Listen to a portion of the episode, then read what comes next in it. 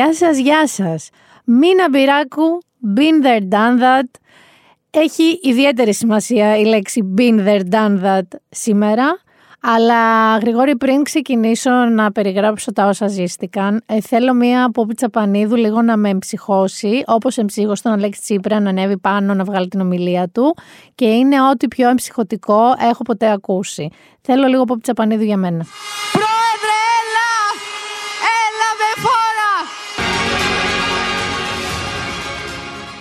Έτσι. Πάμε πρόεδρε, πάμε γερά. Και για να πάμε γερά, θα βάλω να ακούτε ενώ εγώ αφηγούμε. Ε, λίγο έτσι ρόκι μπαλμπόα, λίγο επιβίωση, λίγο μπάντας. Διότι μετά από τρία χρόνια κολοφαρδίας, να το πω, να πω προσοχή, εντάξει, να μου δώσω και λίγα εύσημα, κόλλησα COVID.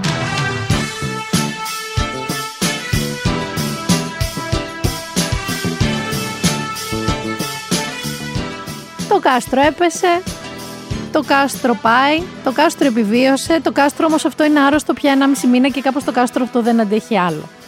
Ενώ λογικά κόλλησα κάποιον από τους τελευταίους COVID, τον Κράκεν, τον Όρθρο, σίγουρα κάτι όμικρον, δεν υπάρχουν άλλοι COVID αυτή την περίοδο.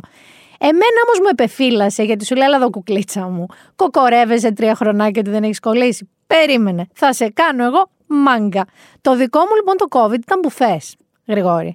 Και ήταν μπουφές, ευτυχώς με αμούσμπου, δηλαδή σφινάκια, αλλά είχα συμπτώματα από όλες τις μεταλλάξεις.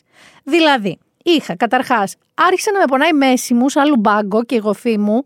Μιλάμε τώρα για, κατάλαβες, για χάπι παυσίπονο λουμπάγκο. Ε, είχα θερμοκρασία 34 και 8. Δηλαδή στο 35 και 2 είχα κάνει πάρτι μόνη μου, ότι άντε, κοντεύω να γίνω φυσιολογική.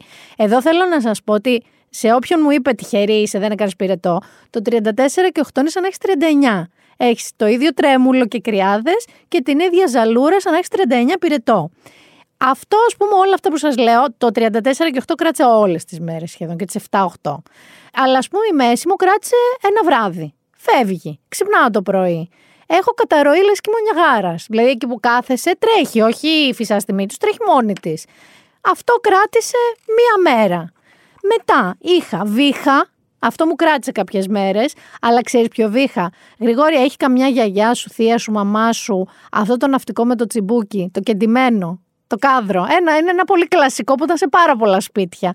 Λοιπόν, υποθέτω ότι αυτός ο ναυτικός έβηχε περίπου όπως έβηχα εγώ. Θα το πω κομψά, ο βήχας μου ήταν παραγωγικός. Τώρα θέλω να κάνετε στο μυαλό σας εικόνα τους ποδοσφαιριστές που ενώ τρέχουν και βήχουν καταλάβατε τι εννοώ τέλος πάντων. Και είχα μαζί υπνηλία και αϋπνία. Δηλαδή είχα και υπνηλία τύπου να νυστάζω αλλά και υπερένταση του να μην μπορώ να κοιμηθώ. Αυτό έχει ως αποτέλεσμα έναν άνθρωπο με πάρα πολλά νεύρα. OK, okay, OK. Okay. Και σας έχω και το καλύτερο, διότι ενώ πουθενά στη όμικρον δεν έχει αυτό το σύμπτωμα, έπαθα και ανοσμία και αγευσία. Δύο μέρες, δυόμιση για την ακρίβεια.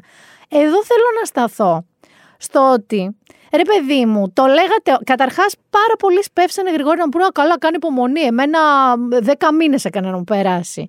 Εμένα έκανε δύο χρόνια και ακόμα δεν έχει έρθει στο 100%. Οπότε καταλαβαίνεις ότι ένας άνθρωπος που του πρώτο συμβαίνει και του λέει κάποιος 10 μήνες ή δύο χρόνια, κοντεύει να τρελαθεί. Και εδώ θέλω να σας ψέξω όσους το έχετε περάσει και δεν έχετε πει κιχ, δηλαδή δεν το έχετε εξηγήσει. Δεν υπάρχει τίποτα πιο φρικαριστικό από όλα αυτά τα συμπτώματα που σας είπα, από τη στιγμή που συνειδητοποιείς ότι τίποτα δεν μυρίζει στη ζωή σου. Τίποτα. Δηλαδή, βάζω καφέ, δεν μυρίζω τον καφέ, δεν είχα και συνάχη τύπου κατάλαβες μπουκωμένη μύτη. Λέω, ε, θα είναι τώρα μπουκωμένη μύτη μου και εδώ καταλαβαίνω. Πλησιάζω τον καφέ στο στόμα, συνεχίζει όμως να μην μυρίζει. Και όταν λέμε όχι λίγο, τίποτα. Μηδέν. Τον βάζω στο στόμα μου, τίποτα. Αρχίζει με κόβει κρύος συντρότα, το 34 και 8 βοηθούσε σε αυτό. Πάω και παίρνω το ξύδι που έχω στην κουζίνα. Το φέρνω στη μύτη μου. Τίποτα. Πάει η μία μου γάτα μετά από καμιά ώρα και κάνει τα κακά της στην άμμο. Κανονικά τρέχω από πίσω για τη ζέχνη. Τίποτα. Μηδέν. Τώρα δεν μπορώ να σε εξηγήσω ότι άρχισα και μύριζα και δεν μύριζα. Δεν μύριζε τίποτα. Δεν είχε γεύση τίποτα. Και το χειρότερο ποιο είναι, ότι το κεφάλι σου, ο εγκέφαλος, θυμάται πώς μυρίζουν τα πράγματα. Δηλαδή, όταν πλησιάζει το ξύδι στη μύτη, στο μυαλό σου, θυμάται πώς μυρίζει. Και μάλλον αυτός ο δύσμηρο εγκέφαλος δίνει την εντολή. Και εσύ αισθάνεσαι ότι τώρα, άμα το πλησιάσω, θα το μυρίσω. Και δεν το μυρίζεις. Και αυτό είναι εξωπραγματικό. Δεν το μυρίζεις λίγο. Τίποτα, τίποτα, τίποτα, τίποτα. Και εδώ θέλω να καταγγείλω και το μύθο. Για όσους δεν το έχετε περάσει και λέτε καλά, αυτό είναι ευκαιριάρα για δίαιτα. Αφού δεν έχεις που δεν έχεις γεύση, δεν έχεις που δεν έχεις όσφρηση, τρώγε, δεν ξέρω, ομό μπρόκολο. Θέλω να σας πω ότι το mindfuck, γιατί αυτό κάνει το mind σου, fucks you, ε, θυμάται ακριβώς την υφή. Οπότε το μπρόκολο, ακόμα και δεν έχεις καμία γεύση, είναι ένα μπρόκολο που δεν θες να είναι στο στόμα σου. Δηλαδή τα McDonald's θες να είναι στο στόμα σου ακόμα και αν δεν έχεις γεύση. Οπότε μην ελπίζετε, αν σας συμβεί, γιατί δεν συμβαίνει και συχνά πλέον όπως εμένα, μην ελπίζετε σε διατροφή. Σαν να μην μου φτάνω COVID. Ο Άρης θέλει εδώ να κάνω ένα αστερίσκο. Αποφάσισε με, δικό του, με δική του ευθύνη να μην φύγει από το σπίτι. Παρά το ότι μου έλεγε και με έρενε πρωί μεσημέρι βράδυ, έφερε το χτυκιό στο σπίτι μας, έφερε το χτυκιό στο σπίτι μας. Χωρίσαμε τα δωμάτια. Θέλω να πω ότι δεν μένουμε σε έπαυλη τη Τζέιλο. Εντάξει, μένουμε σε ένα μικρό σπίτι. Άρα στην ουσία πήρε ο καθένας ένα μεγάλο δωμάτιο, εγώ το σαλόνι, γιατί είχα, είχα πολλά πράγματα εκεί και κυρίως πράγματα που μπορούσα να μην μυρίζω και να μην γεύομαι στο ψυγείο. Ο Άρης πήρε την κρεβατοκάμαρα. Φορέσαμε μάσκες όσο γινόταν, αλλά σας εξηγώ ότι έβηχα και είχα μίξες. Δηλαδή δεν μπορούσα να φοράω και μάσκα συνέχεια να πεθάνω. Δική του ευθύνη. Δεν κόλλησε. Δεν κόλλησε και να στη Νέα Υόρκη θα καλέσουν μόνο τον Άρη Χάιλάντερ, κανονικά να τον μελετήσουν. Είχε στενή επαφή πρώτου τύπου με COVID και δεν κόλλησε. Και εκεί που είμαστε τα δυο μας χωρισμένα και ακούω κάθε βήχα που κάνω, αμάν με το χτυκιό, αμάν με το χτυκιό, έρχεται και αυτή η γλυκούλα.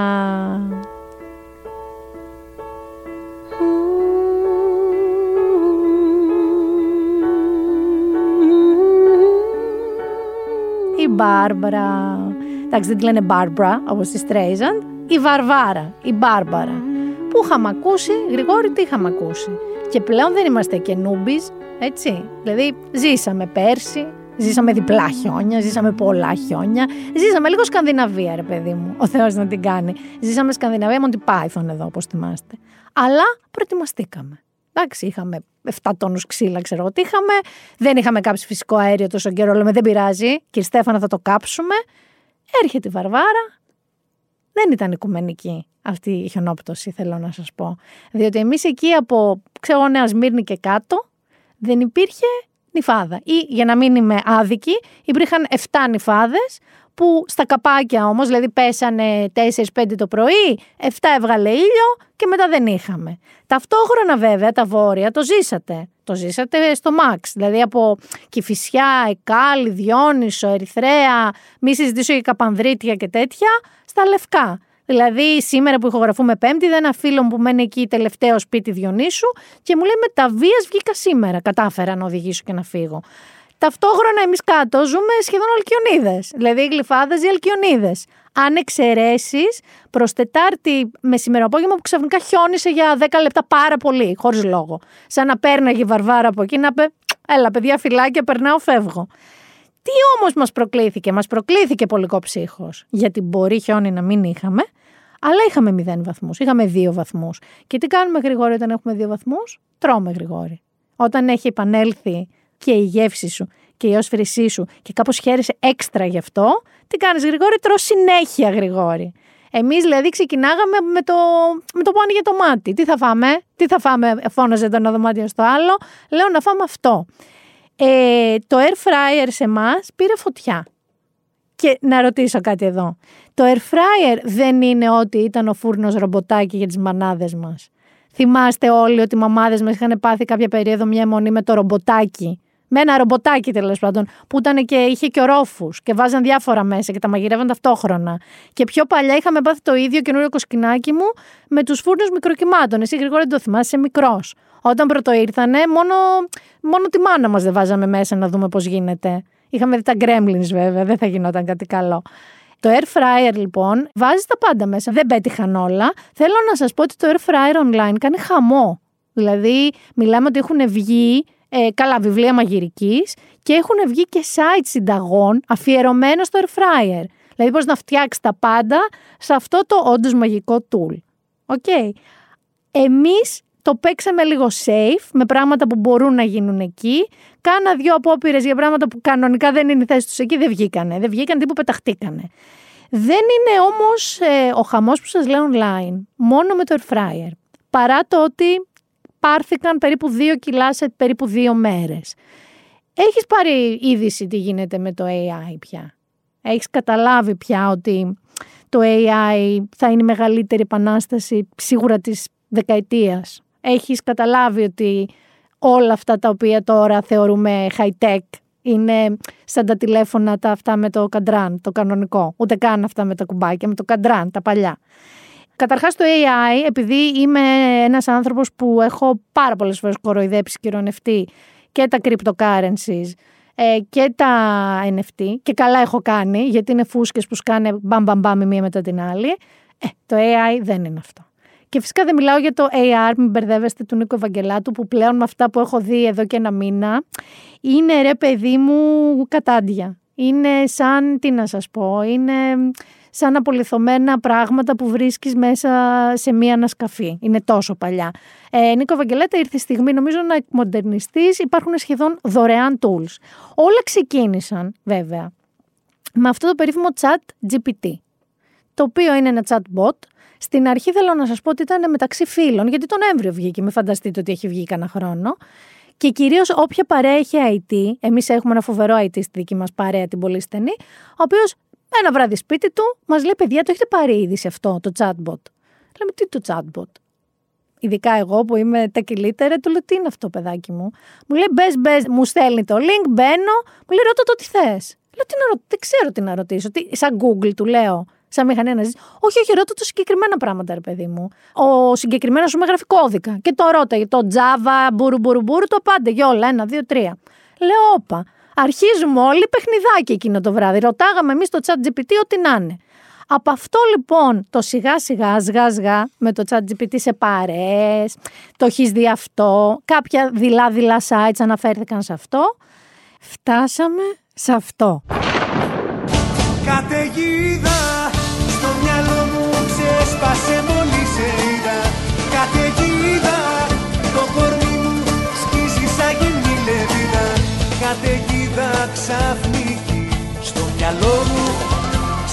καρδιά και στη ψυχή Καταιγίδα Πιο τέλεια και από αυτή του αντίπα Όλος ο πλανήτης άρχισε να ασχολείται με το chat GPT και κάθε ένας άνθρωπος άρχισε να το ρωτάει ό,τι είχε μέσα στο κεφάλι του. Εγώ συγκεκριμένα θέλω να σας πω ότι το ρώτησα ποια είναι τα καλύτερα μέρη να επισκεφτείς στην Ουαλία, γιατί σκεφτόμουν να πάω το Πάσχα Ουαλία. Αν ο Τόμ Μπρέιντι έχει καινούρια κοπέλα μετά που χώρισε με τη Ζιζέλ. Δεν θα πάρετε απαραίτητα τις σωστές απαντήσεις, γιατί όταν το ρώτησα, θέλω να ξέρετε τα μισελενά τα εστιατόρια της Αθήνας, μου είπε ότι είναι τα καραμαλίδικα του Φάνη, ότι έχει αστέρι Μισελέν, και ότι έχει αστέρι Μισελέν και κάτι που λέγεται Ινομαγειρέματα, που τα Ινομαγειρέματα υπάρχουν σχεδόν σε κάθε γειτονιά, σαν την ε, λεωφόρο Ελευθερίου Βενιζέλου είναι ένα πράγμα. Υπάρχουν παντού ε, κάτι τέτοιο. Του απάντησα λοιπόν ότι έχεις άδικο. Κάνεις λάθος. Αυτά είναι τα μισελενάτα της πόλης. Μου απάντησε ναι, έχω άδικο. Ε, I stand corrected. Και μετά μου είπε: Ωραία, να μια updated λίστα και μου έδωσε αυτά που του έδωσα. Δηλαδή, αν εγώ του είχα δώσει το σουβλατζίδικο της γειτονιάς μου, θα μου δίνει πίσω αυτό. Δεν είναι ακόμα τελειοποιημένο. Είναι όμως και ηθικό πλαστικό. Εκεί που το ρώτησα για τον Ντόμ Μπρέιντι και την καινούρια του, μου είπε ότι ούτε ξέρει, αλλά μου βάλε και χέρι, με ντρόπιασε. Μου είπε ότι οι ιδιωτικές ζωές των ανθρώπων δεν είναι αντικείμενο δημόσιας συζήτησης και πρέπει να είμαι πολύ προσεκτική με αυτό. Με έβρισε και από πάνω, με πρόσβαλε το ChatGPT. Πριν προλάβετε όμως να το καγχάσετε. Γιατί, OK, okay, όλοι μπορούμε να το μπουρδουκλώσουμε. Είναι ενημερωμένο μέχρι το 2021 Okay. Και κάποια πράγματα όντως μπορεί να μην τα κατέει. Ακόμα θα τα κατέει πάρα πάρα πολύ σύντομα. Θέλω να σας πω ότι του κάνανε διάφορα τεστ, ωραία, του ChatGPT συγκεκριμένα. Πέρασε τις εξετάσεις που δίνουν στη ΣΥΠΑ για ιατρική και δεν είναι εύκολες, που σημαίνει ότι αυτή τη στιγμή είναι διαπιστευμένος γιατρός. Πέρασε τις εξετάσεις της νομικής, δηλαδή είναι στο μπαρ, το δικηγορικό σύλλογο της Αμερικής. Πέρασε ε, MBA, πήρε δίπλωμα MBA στα οικονομικά και στη διοίκηση και επίσης πέρασε ένα interview της Google για developer με μισθό 200.000 ευρώ το χρόνο. τα πέρασε όλα αυτά, δηλαδή πέτυχε. Επίσης, μέσα στους πρώτους δύο μήνες κυκλοφορίας του, έχει 100 εκατομμύρια χρήστες, users, οι οποίοι έχουν εξεσαλώσει. Φυσικά, και υπάρχουν άγχοι για την αντικατάσταση πάρα πολλών επαγγελμάτων, θα έρθω σε αυτό σε λίγο και είναι πάρα πολύ δίκαιες αυτές οι ανησυχίες. Υπάρχει όμως και κάτι στο εγγύς μέλλον πιο ανησυχητικό. Η χρήση του. Για παράδειγμα, με το που έγινε πιο ευρέως γνωστό, τι κάνανε τα τζιμάνια οι φοιτητές; Του λέει, θέλω να μου γράψεις 10.000 λέξεις με αυτό το topic. Τη διπλωματική του ρε παιδί μου, μια εργασία. Φυσικά, το chat GPT πάρτα. Είχαν ήδη ξεσηκωθεί, ρε παιδί μου, σύλλογοι καθηγητών, πανεπιστήμια, ότι τι είναι αυτό τώρα, τι γίνεται, πού πάμε, πού οδεύει ο κόσμος. Φυσικά, ποιος έδωσε την απάντηση, η εταιρεία που έχει βγάλει το ChatGPT αρχικά δωρεάν το monetization, δηλαδή το πώς θα βγάλουν έσοδα από αυτό, είπαν ότι θα έρθει σε δεύτερο επίπεδο. Οπότε αυτοί τη βγάλανε, βγάλανε η OpenAI, έτσι λέγεται η εταιρεία, ένα tool για να μπορείς να αναγνωρίσεις ποια κείμενα είναι γραμμένα από AI μόνοι τους. Σου λέει εμείς πριν από εσά για εσά. Εδώ όμως έρχεται ένα ενδιαφέρον τέκμες. Δηλαδή μια ιστορία που είναι η παντοτινή και ίδια ιστορία όταν προκύπτει μια πραγματικά καινοτόμα εκπληκτική ανακάλυψη που μπαίνουν στη μέση τεράστιοι players και αρχίζουν και τη διεκδικούν. Και έχουμε και αποτελέσματα, δεν έχουμε μόνο την ιστορία. Ακούστε λοιπόν πώς έχουν τα πράγματα. Ο συναγερμός που χτύπησε πρώτα ήταν στην Google. Η Google σχεδίαζε με το που βγήκε το ChatGPT να επιδείξει μια έκδοση της μηχανής αναζήτησής της με χαρακτηριστικά chatbot φέτος και να παρουσιάσει πάνω από 20 projects που θα τροφοδοτούνταν από τεχνητή νοημοσύνη όσο πιο άμεσα γίνεται. Το Δεκέμβριο που μας πέρασε, στελέχη της Google είχαν ανησυχίες, είχαν εκφράσει ανησυχίες ότι παρά τις μεγάλες επενδύσεις στο AI, η πολύ γρήγορη εξαπλωσή της θα μπορούσε να βλάψει την ίδια την εταιρεία, οπότε είχαν βάλει κάποια φρένα. Και εδώ, όπως λέει το σενάριο, enters chat GPT και το φλερ της με τη Microsoft. Αντίζηλο της Google. Θέλω να αρχίσετε να το σκέφτεστε σαν τόλμη και γοητεία. Σαν άλλη σπέκτρα, με τη Στέφανη, σαν δυναστεία, σαν κάτι τέτοιο. Η Google λοιπόν ανακοινώνει ότι σουτάρει 12.000 υπαλλήλους και επενδύει με τα όλα, με τα όλα όμως την τεχνητή νοημοσύνη. Και μάλιστα όχι απλά επενδύει με κολοπιλάλα, με νεύτη στον ποπό και απολύοντας κιόλας ε, η εταιρεία, η μαμά εταιρεία της Google Alphabet, αυτοί υπάρχουν κάποιοι επιστήμονες της ηθικής της τεχνολογίας που σου λένε ρε παιδί μου ότι αυτό ναι μπορεί να είναι η μεγαλύτερη ανακάλυψη στην ανθρωπότητα για τα επόμενα 100 χρόνια αλλά ενέχει αυτούς τους κινδύνους που όντως υπάρχουν. Του σούταρε, γιατί αυτοί μπαίναν στη μέση ως σύμβουλοι και λέγανε Google μου, περίμενε, περίμενε, μπάστα, λίγο να το σκεφτούμε. Σου λέει τι να σκεφτούμε. Η Microsoft επένδυσε στο chat GPT, γιατί αυτό έγινε η Microsoft κινήθηκε πάρα πολύ γρήγορα, έδιωξε περίπου όσους και η Google και έδωσε λεφτά στο chat GPT. Και σου λέει τώρα η Google τι να κάνω, τι να κάνω. Αρχίζει και βγάζει ανακοινώσεις ότι θα, πώς να πω, θα απογειώσουμε κάτι από το Canaveral, θα γίνει άμεσα και η Microsoft αρχίζει και αφήνει και διαρρέει πληροφορίες ότι το δικό της search engine, η μηχανή αναζήτησης που λέγεται Bing, το χρησιμοποιούν πολύ στην Αμερική. Εμείς εδώ καθόλου, κυρίως Google χρησιμοποιούμε. Ότι το Bing λοιπόν θα αρχίσει να χρησιμοποιεί την τεχνολογία Artificial Intelligence του ChatGPT. Και καταλαβαίνεις τι γίνεται στην Google. Βγήκε ο CEO, ανακοίνωνε πράγματα, ε, πρότεινε εφαρμογές. Δηλαδή αυτή ήταν πολύ πολύ πολύ στα λόγια. Και ερχόμαστε στο διατάφτα. Διότι Microsoft Μόλις πριν λίγες μέρες ανακοίνωσε ότι το Bing και το Edge, άλλη μια μηχανή αναζήτησης που έχει, είναι πλέον powered by chat GPT. Που σημαίνει τι, ότι από εκεί που γκουγκλάρεις Λονδίνο διαμονή, λες, θέλω να μου φτιάξεις ένα ποίημα με ένα σκύλο, το φεγγάρι και μια γάτα για να πω στο παιδί μου, ένα παραμύθι.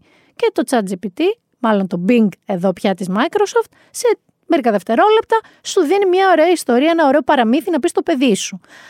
Λες εσύ στο Bing, θέλω να πάρω δώρο στον ξάδερφό μου που είναι μεταλλάς 22 χρονών ε, και δεν αγαπάει το διάβασμα. Γκραπ 10 προτάσεις δώρων. Σου μιλάω τώρα ότι είναι σαν κολλητούλης, σαν κατάσκοπος στη ζωή σου.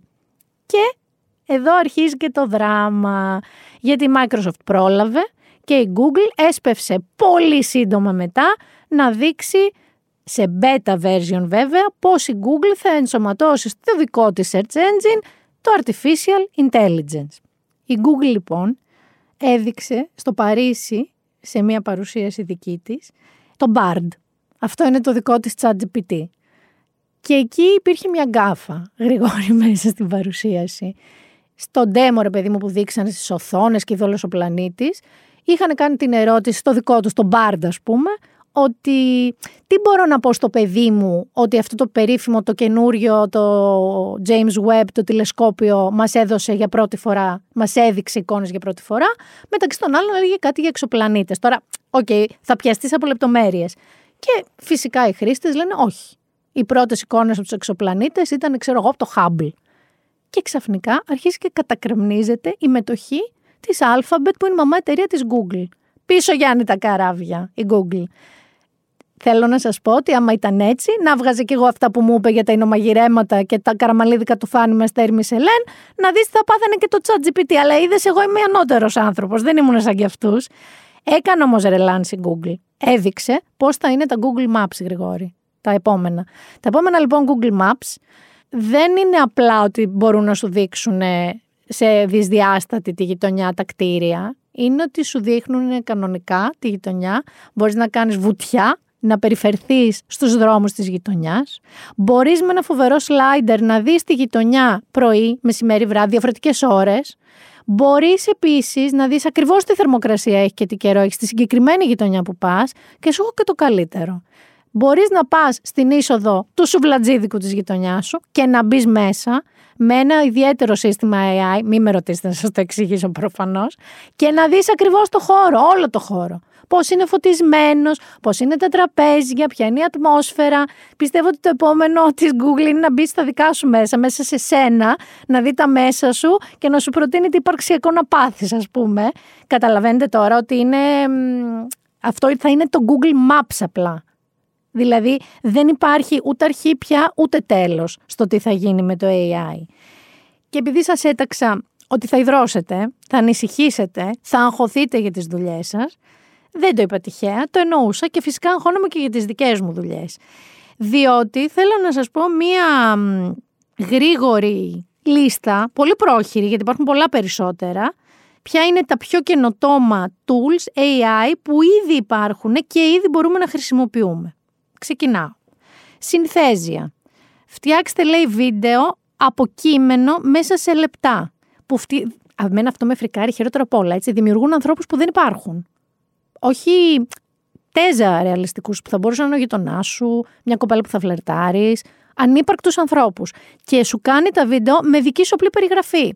Θέλω ένα βίντεο που ένα αγόρι συναντά ένα κορίτσι σε ένα δρόμο που θυμίζει Νέα Υόρκη, Σόχο συγκεκριμένα, και πιάνονται χέρι-χέρι και προχωράνε. Και αυτό γίνεται μια απολύτως ρεαλιστική εικόνα και βίντεο. Ωραία. Αυτό είναι το Synthesia. Paper Cup. Μπορεί να σου υποτιτλήσει τα πάντα, σε ντετέ, σε δευτερόλεπτα και επίσης να κάνει και dub, ε, δηλαδή να κάνει μεταγλώτηση σε οποιοδήποτε βίντεό σου. Φυσικά το Mid Journey το ξέρετε. Είναι που βάζει πάλι περιγραφή και σου φτιάχνει εικόνες, σκέτες, όχι βίντεο, βίντεο είναι το συνθέσεις. Προχωράω στο Sembly. Άκου τώρα εδώ αν είσαι ας πούμε άνθρωπος που δουλεύεις ξέρω δημοσιογράφος, πας σε πανεπιστήμιο, μπορεί να από ένα meeting να κρατήσει σημειώσεις, να βγάλει συμπεράσματα και να κάνει και απομαγνητοφώνηση πλήρη όσων υπόθηκαν. Να τα καταγράψει όλα, ηχητικά, να σου βγάλει συμπεράσματα και να σου τα απομαγνητοφωνήσει. Remove BG. Μπορεί να φτιάξει μουσική, φωνές, κανονικά τραγούδι, δηλαδή εγώ θέλω στο βίντεο μου που ανεβάζω να τραγουδάει κάποιος κάτι που δεν υπάρχει, με μια φωνή που δεν υπάρχει, αλλά θέλω να είναι soul, να θυμίζει τον τάδε και να λέει αυτά τα λόγια. Και το έχεις. Time here. Αυτό λοιπόν τώρα είναι σαν να λέμε τα notes ή ξέρω εγώ το calendar. Αυτό σου φτιάχνει όλη τη μέρα. Φυσικά σου πρίζει τα τέτοια, γιατί προφανώς χτυπάει συνέχεια και σου λέει τι να κάνεις, που να πας, τι έχεις να πεις εκεί. Τα πάντα. Είναι προσωπικός σου βοηθός. Απολύονται και οι προσωπικές βοηθοί, και οι PA και οι γραμματείς. Δεν χρειάζονται. Πάμε μετά στο Genei. Φτιάχνει blogs, άρθρα, και reports. Δηλαδή, αν εγώ θέλω να φτιάξω ένα blog ή να φτιάξω κάποια άρθρα και βαριέμαι και θέλω να παίξω Candy Crush και δεν έχω έμπνευση, θα το πω στο Τζενέι. Θα του πω, ξέρεις τι γίνεται, θέλω να γράψουμε ένα άρθρο για τη Ροζαλία. Την καριέρα της, τις πέντε σημαντικότερες στιγμές της καριέρας της, το είδος μουσικής που παίζει και τα σκάνδαλα που έχει μπει μέσα. Και θα μου το γράψει. Θέλω να μην αγχώνεστε πάρα πολύ στην Ελλάδα, δεν το κάνει κανένα από αυτά ακόμα στα ελληνικά. Νομίζω κανένα από αυτά που σας λέω. Μετά έχουμε το Poised. Είναι communication coach. Δηλαδή, είσαι εσύ ντροπαλός, εσωστρεφή, ντρέπε τη ζωή την ίδια. Σε καλούν σε ένα meeting να πεις μια γνώμη και δρώνει παλάμε σου, ξεροβύχει, δεν μπορείς να βγάλεις άκρη. Γενικά δεν είσαι ταλαντούχος στην επικοινωνία. Αυτός είναι ο coach σου. Το poised. Σε κάνει να γίνεις. Πώς ήταν ο Άλφη, θυμάστε την ταινία Άλφη, που μάθαινε τους ε, δειλούς και τους ντροπαλούς, πώς να την πέφτουν σε γυναίκες, να λένε ωραίες ατάκες, να είναι φανταστικοί έτσι επικοινωνιακοί τύποι. Αυτό είναι το poised. Συνεχίζω. Τρομακτικός τίτλος νέου tool AI. This person does not exist. Αν χρειάζεσαι, λέει, human avatars ή headshots, φωτογραφίες για κάποιο project, μην το ψάχνεις άλλο. Πώς είναι οι κορνίζες που παίρναμε παλιά στα καταστήματα που είχαν μέσα ένα ξανθοκύριο με παιδάκια ή μια φοβερή καστανή; Αυτοί υπήρχαν. Κάποιος τους είχε φωτογραφίσει. Αυτό το This person does not exist σου φτιάχνει ό,τι θες. Σου δημιουργεί αληθοφανείς ανθρώπους που δεν υπάρχουν. Μετά, Eleven Labs, αυτό εσένα ενδιαφέρει Γρηγόρη, the best voice synthesizer on the market at the moment. Καταλαβαίνετε. Όλοι Daft Punk θα γίνουμε, όλοι θα μπορούμε να φτιάχνουμε projects. Δεν έχω καν τελειώσει. Copy AI. Εδώ αρχίζει ο δικός μου υδρότας.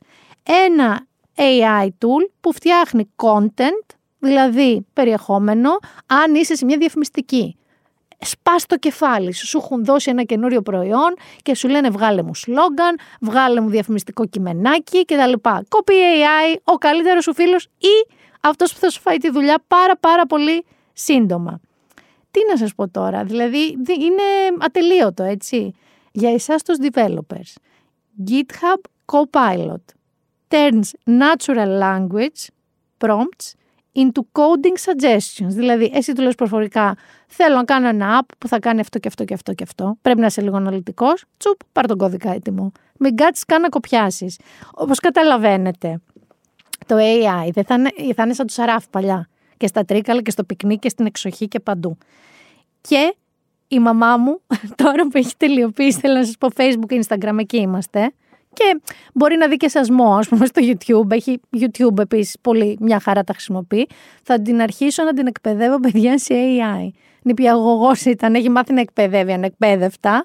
Θα την εκπαιδεύσω σε AI, γιατί εγώ μάλλον δεν προλαβαίνω και μάλλον θα χάσω και τη δουλειά μου. Οπότε μετά θα προλαβαίνω. Και θέλω να κλείσω λίγο την ενότητα ChatGPT. Γιατί από το ChatGPT ξεκινήσαμε και είδατε πού έχουμε φτάσει ήδη. Ήδη. Τώρα μιλάμε για δύο μήνες μετά όχι δύο χρόνια, όχι δώδεκα μήνες, όχι εφτά μήνες, δύο μήνες μετά. Και δεν είναι τι κάνουμε εμείς. Εμείς οι χρήστες έχουμε μάθει λίγο λίγο σιγά σιγά και οι νεότερες γενιές πολύ πιο γρήγορα. Άμα μας δίνεις ένα εργαλείο που είναι εύχριστο, θα μάθουμε να το χρησιμοποιούμε.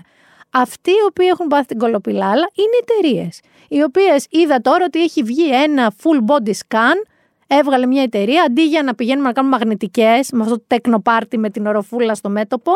Ε, με AI. Μπαίνεις σαν αυτό στο αεροδρόμιο. Μπαίνεις, περνάς, σου λέει, Ούψ, ο αφιένας σας έχει οστεόφυτα. Ούψ, έχετε, ξέρω εγώ, κάτι βλέπω αριστερά στον εγκέφαλο ή δεν ξέρω εγώ τι. Κανονικά, αρχίζουν, θα είναι όλο ό,τι πιο sci-fi έχει ζηστεί. Η New York Times, αυτό θέλω να σας πω και κλείνω αυτή την ενότητα, ε, πριν λίγο καιρό, κάνανε ένα θέμα με το τι θα είναι cringe στο μέλλον. Και μεταξύ πάρα πολλών ανθρώπων ρώτησαν και το chat GPT να τους πει τη γνώμη του. Και τους απάντησε ότι αυτό που θα είναι cringe σε λίγα χρόνια από τώρα είναι η υπερεξάρτησή μας από τα κινητά μας και από όλες τις συσκευές που εμείς θεωρούμε έξυπνες. Γιατί θα έχει προχωρήσει τόσο πολύ τεχνολογία που θα θυμόμαστε τον εαυτό μας με το κινητάκι στο χέρι και αυτό θα μας προκαλεί cringe. Και αν τυχόν, αν τυχόν, δεν θυμάστε τι είναι cringe, γιατί οκ, κάναμε δύο εβδομάδες να κάνουμε επεισόδιο. Γρηγόρη, Θέλω να δώσει την καλύτερη ποτέ ερμηνεία, ορισμό που έχει δοθεί για το cringe από Δημήτρη Οικονόμου και Άκη Παυλόπουλο. Αν δηλαδή πας να εξηγήσεις τώρα τι είναι cringe, διάβαζα, ας πούμε, κάποια στιγμή. Στην πραγματικότητα δεν έχει μία ερμηνεία το cringe. Τι είναι cringe, ας πούμε. Ναι, ναι. Σε cringe. Ναι. Τι σημαίνει αυτό, είναι, άλλος το λέει ντροπή, άλλος λέει ανα, ανατρίχιασα, άλλος λέει αυτό που είναι αδιάφορο. Ναι. Είχε, ας πούμε, μια παρομοίωση. Λέει, είναι σαν να μασά μια πετσέτα πολύ στεγνή. Σκέψου να μασά μια τέτοια πετσέτα. Υπάρχει μια ταινία. Πώς είναι το αίσθημα αυτό; Τα Χριστούγεννα του κ. Γκριντζ. Ναι, άλλο αυτό. Το θυμάσαι; Ναι, το θυμάμαι. Πώς δεν το Είναι θυμάμαι. άλλες. Βέβαια, βέβαια το θυμάμαι. Ε, ε, ε, ή, ναι. ή Cringe σου λέει είναι ας πούμε οι πρωινές εκπομπές, όχι, όχι οι δικές Εμείς; μας, οι επόμενες από εμάς, ναι. που χορεύουν σαν τους παλαβούς μέσα στην τρελή διάσταση. Αυτό είναι cringe. Εντάξει. Είναι αυτά που δεν γίνονται. Εγώ καταλαβαίνω πάντως ότι θα πάμε σε μπλάντε φέρ στην αργό. Ε, των, νέων- προφανώς. των νέων. Έγινε να θα, γίνει. θα αρχίσουν τα, τα, τα, Ναι, τα- ναι. θα αρχίσει Κοίτα, σλάνγκ. θα βγουν πολλές ατάκες. Σε Ωραία. εκλογές έτσι γίνεται πάντα. Ωραία. Για πάμε να τον ακούσουμε πώς το είπε. Και ενώ αυτά που μόλις ακούσατε, δεν θα ξεπεράσω ποτέ αυτό με την ξερή στεγνή πετσέτα στο στόμα. Και τα Χριστούγεννα, τον κύριο Χρήντ που έκλεψε τα Χριστούγεννα, δεν το ξεπεράσω ποτέ. Νομίζω ότι μπορεί να σας το βάζω σε κάθε επεισόδιο. Θα μπορούσα να μου δώσω μια πολύ ωραία πάσα να πάμε στον Κώστα Μοναχό. Δηλαδή είναι λίγο του τρελού όλο αυτό. Δεν θα το κάνω. Γιατί έχω αργήσει πολύ να πάω λίγο ξενιτιά και λίγο καζατζίδι, γιατί έχω κάποια entries ενδιαφέροντα. Το ψωμί της ξενιτιάς είναι πικρό Το νερό της θολό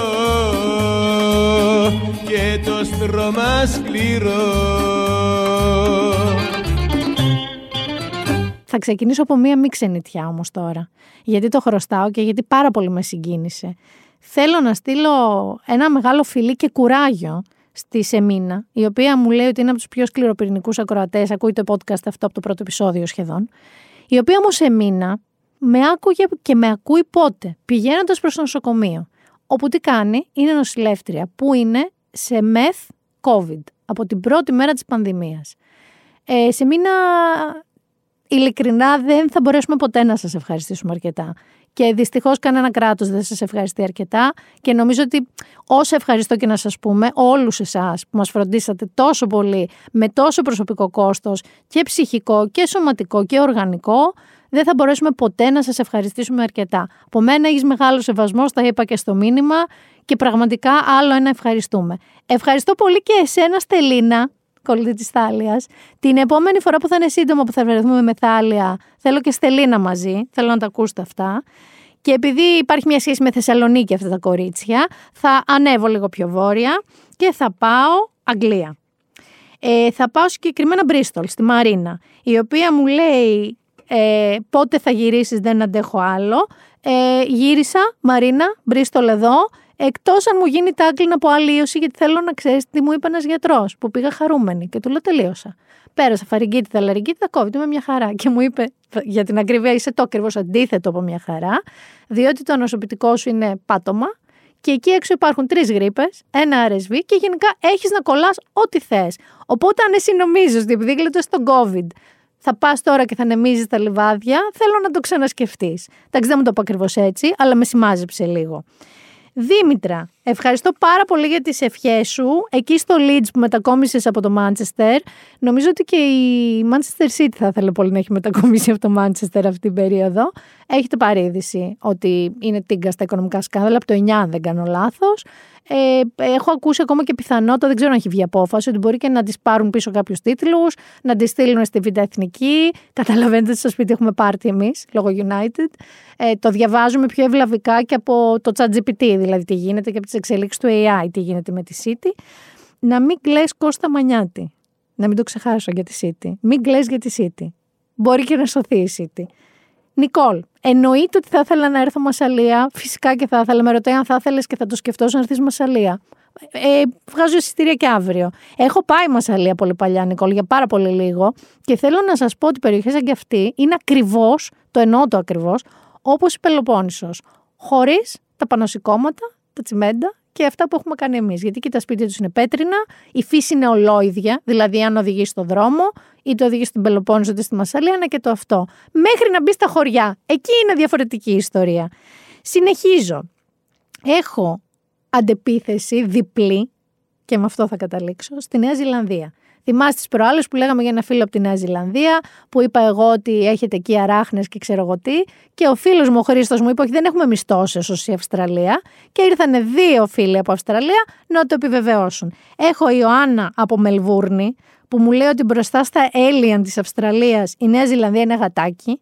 Και έχω και το φίλο Γιώργο από Πέρθ, ο οποίος μου είπε στο ίδιο μοτίβο ότι αν μπορούν να βρουν αραχνοειδή σε μέγεθος μεγάλων γατιών στη Νέα Ζηλανδία. Θέλω να σου πω ότι με αυτό μόνο που είπες μου έχεις ξεκλειδώσει νέο level φοβίας, διότι φοβάμαι φρικτά τις αράχνες και με έχει δαγκώσει, σου έχω πει γρήγορα που με έχει δαγκώσει μαρμάγκα και έτσι ανακάλυψα ότι η μαρμάγκα είναι υπαρκτή που σου λένε θα σε φάει μαρμάγκα. Με έχει φάει μαρμάγκα στην Κρήτη, διότι η μαρμάγκα είναι μια τοπική αράχνη, η οποία εγώ προφανώς κοιμόμουν σε κάποια ξαπλώστρα, με δάγκασε και έγινε το χέρι μου σταδιακά, κάθε μέρα γινόταν πιο μπορντό, πιο μελανιασμένο, πιο πρισμένο, όλο κάπου θα χτύπησα. Και μου λέγε, Πού στην ευχή να έχεις χτυπήσει και να μην το θυμάσαι τόσο πολύ. Και κάποια στιγμή βλέπω και αποβλέπω, παρατηρώ έτσι και ένα σπυράκι στο κέντρο, σαν μπιμπικάκι, και το στέλνω στο δερματολόγο μου και μου στέλνει χαχαχά, ε, σε έφαγε μαρμάγκα. Και του λέω, κόψε την πλάκα, Νικήτα μου, τι είναι αυτό. Όχι, μου λέει το εννοώ, είναι μαρμάγκα. Σε έχει δαγκώσει μια αράχνη. Πάρε μια εβδομάδα αντιβίωση. Οπότε καταλαβαίνετε ότι η σχέση με τις αράχνες και ειδικά σε μέγεθος μεγάλης γάτας δεν θα ήταν καθόλου, μα καθόλου, μα καθόλου καλές. Άλλο πράγμα που μου ξεκλείδωσε, μιλάμε για φοβία, ε, είδες μήπως τον Tom Cruise. Λοιπόν, ο Tom Cruise Εντάξει, τον έχουμε αποθεώσει που είναι 60 πόσο είναι και μοιάζει 40. Τον έχουμε αποθεώσει που είναι, κάνει όλα τα κασκαντεριλίκια σε όλες του τις ταινίες. Το Gun, Mission Impossible μόνος του. Μιλάμε ότι ο άνθρωπος είναι ψυχοσικός με το fitness του και αυτά. Πήγε και έκατσε στην οροφή και ενώ στην, ενώ στην άκρη της οροφής του ψηλότερου κτίριου στον πλανήτη Γη, του Burj Al Khalifa. Υπάρχουν φωτογραφίες γι' αυτό. Εγώ θέλω να σας πω ότι φοβάμαι, το εννοώ ότι φοβάμαι, τις κερκίδες του ηρωδίου. Να κατέβω μια κερκίδα στην άλλη. Έχω ακροφοβία, ακραία ακροφοβία. Όταν είδα αυτή τη φωτογραφία του Tom Cruise, χωρίς safety net, ε, συγγνώμη να το πούμε και αυτό, χωρίς δίχτυ προστασίας. Βέβαια, να σας πω τι σκέφτηκα, ε. Ξέρεις τι μπορεί να κάνει. Γιατί σου λέω, άμα πέσω εγώ από αυτό το κτίριο, θα προλάβει. Κάποιος θα έρθει να με μαζέψει. Δηλαδή, είναι, δεν ξέρω, είναι απίστευτα ψηλό κτίριο. Παρ' όλα αυτά, παιδιά, το έκανε και αυτό αυτός ο άνθρωπος. Ε, να σου πω άλλη μια αστεία ιστορία, δεν έχει μαρμάγκα έχει τύχει και έχω πάει στο Grand Canyon. Στο Grand Canyon έχει μεταξύ άλλων ένα μπαλκόνι από φαντάζομαι πολύ γερό ειδικό plexiglass, διάφανο, που εσύ περπατάς πάνω και κάτω βλέπεις την Άβυσσο. Το Grand Canyon. Εκεί λοιπόν για να το διασχίσεις, πληρώνεις νομίζω 60 δολάρια, ξέρω 50, πληρώνεις. Και σου δίνουν και κάτι υποδονάρια, αυτά τα, τις νάιλον σακούλες για τα παπούτσια σου και σου λένε παίρνα. Και οι άνθρωποι σου δίνουν ένα ικανό χρονικό διάστημα. Ξέρω εγώ, πέντε λεπτά. Να το διασχίσεις, να το δεις, να βγάλεις μια φωτογραφία και αυτά. Ξεκινάω εγώ φορτσάτη, είναι πίσω μου Άρη. Κάνω τρία βήματα. Ε, παθαίνω σκοτωδίνη κανονική, φοβία. Και αρχίζω πια και ακινητοποιούμε. Ε, αρχίζει φωνάζει ο κύριος από πίσω, προχωρήστε, δεσποινείς, περιμένουν άνθρωποι, περιμένει ουρά, προχωρήστε. Έχω κινητοποιηθεί. Ο Άρης αρχίζει και γελάει να βρήκα μου λέει σε παρακαλώ. Μας κοιτάνε όλοι, άρχισε να κινείσαι, δείξε σημάδια ζωής. Και κάνω το μαγικό, γονατίζω. Πάω άκρη-άκρη που υπήρχε λίγο ένα σημείο που δεν έβλεπες κάτω και ράγα που κρατιώσουν προφανώς. Και πήγα έρπιν μέχρι απέναντι, δηλαδή 60 δολάρια για να με δουν άνθρωποι να σέρνουν μέσα το σκουλίκι πάνω από τον Grand Canyon. Οπότε καταλαβαίνετε με όλα αυτά ότι η εικόνα του Tom Cruise καθισμένου ξυπόλυτου κιόλας, χωρίς δίχτυ προστασίας, στον Burj Al Khalifa τι μου γέννησε. Με αυτό νομίζω δικαιούμαι, επειδή προφανώς ο Τόμ Κρούζ δεν είναι στα καλά του. Προφανώς δεν ξέρω, ε, κάνει κόντρες με το θάνατο, τον προκαλεί, θα τον ευρεί κάποια στιγμή. Αλλά σίγουρα δεν είναι στα καλά του. Οπότε τώρα είναι η ώρα του Κώστα Μοναχού. Είμαι τρελός και ό,τι θέλω κάνω και δεν με πιάνει και κανένας νόμος Είμαι τρελός και ό,τι μ' αρέσει κάνω Εγώ είμαι ο παράνομος, εγώ είμαι κι ο νόμος Λοιπόν, θα ξεκινήσω πιο σοβαρά από ό,τι συνήθως έχουμε συνηθίσει στην κατηγορία του Κώστα Μοναχού. Γιατί το κράτησα για εδώ.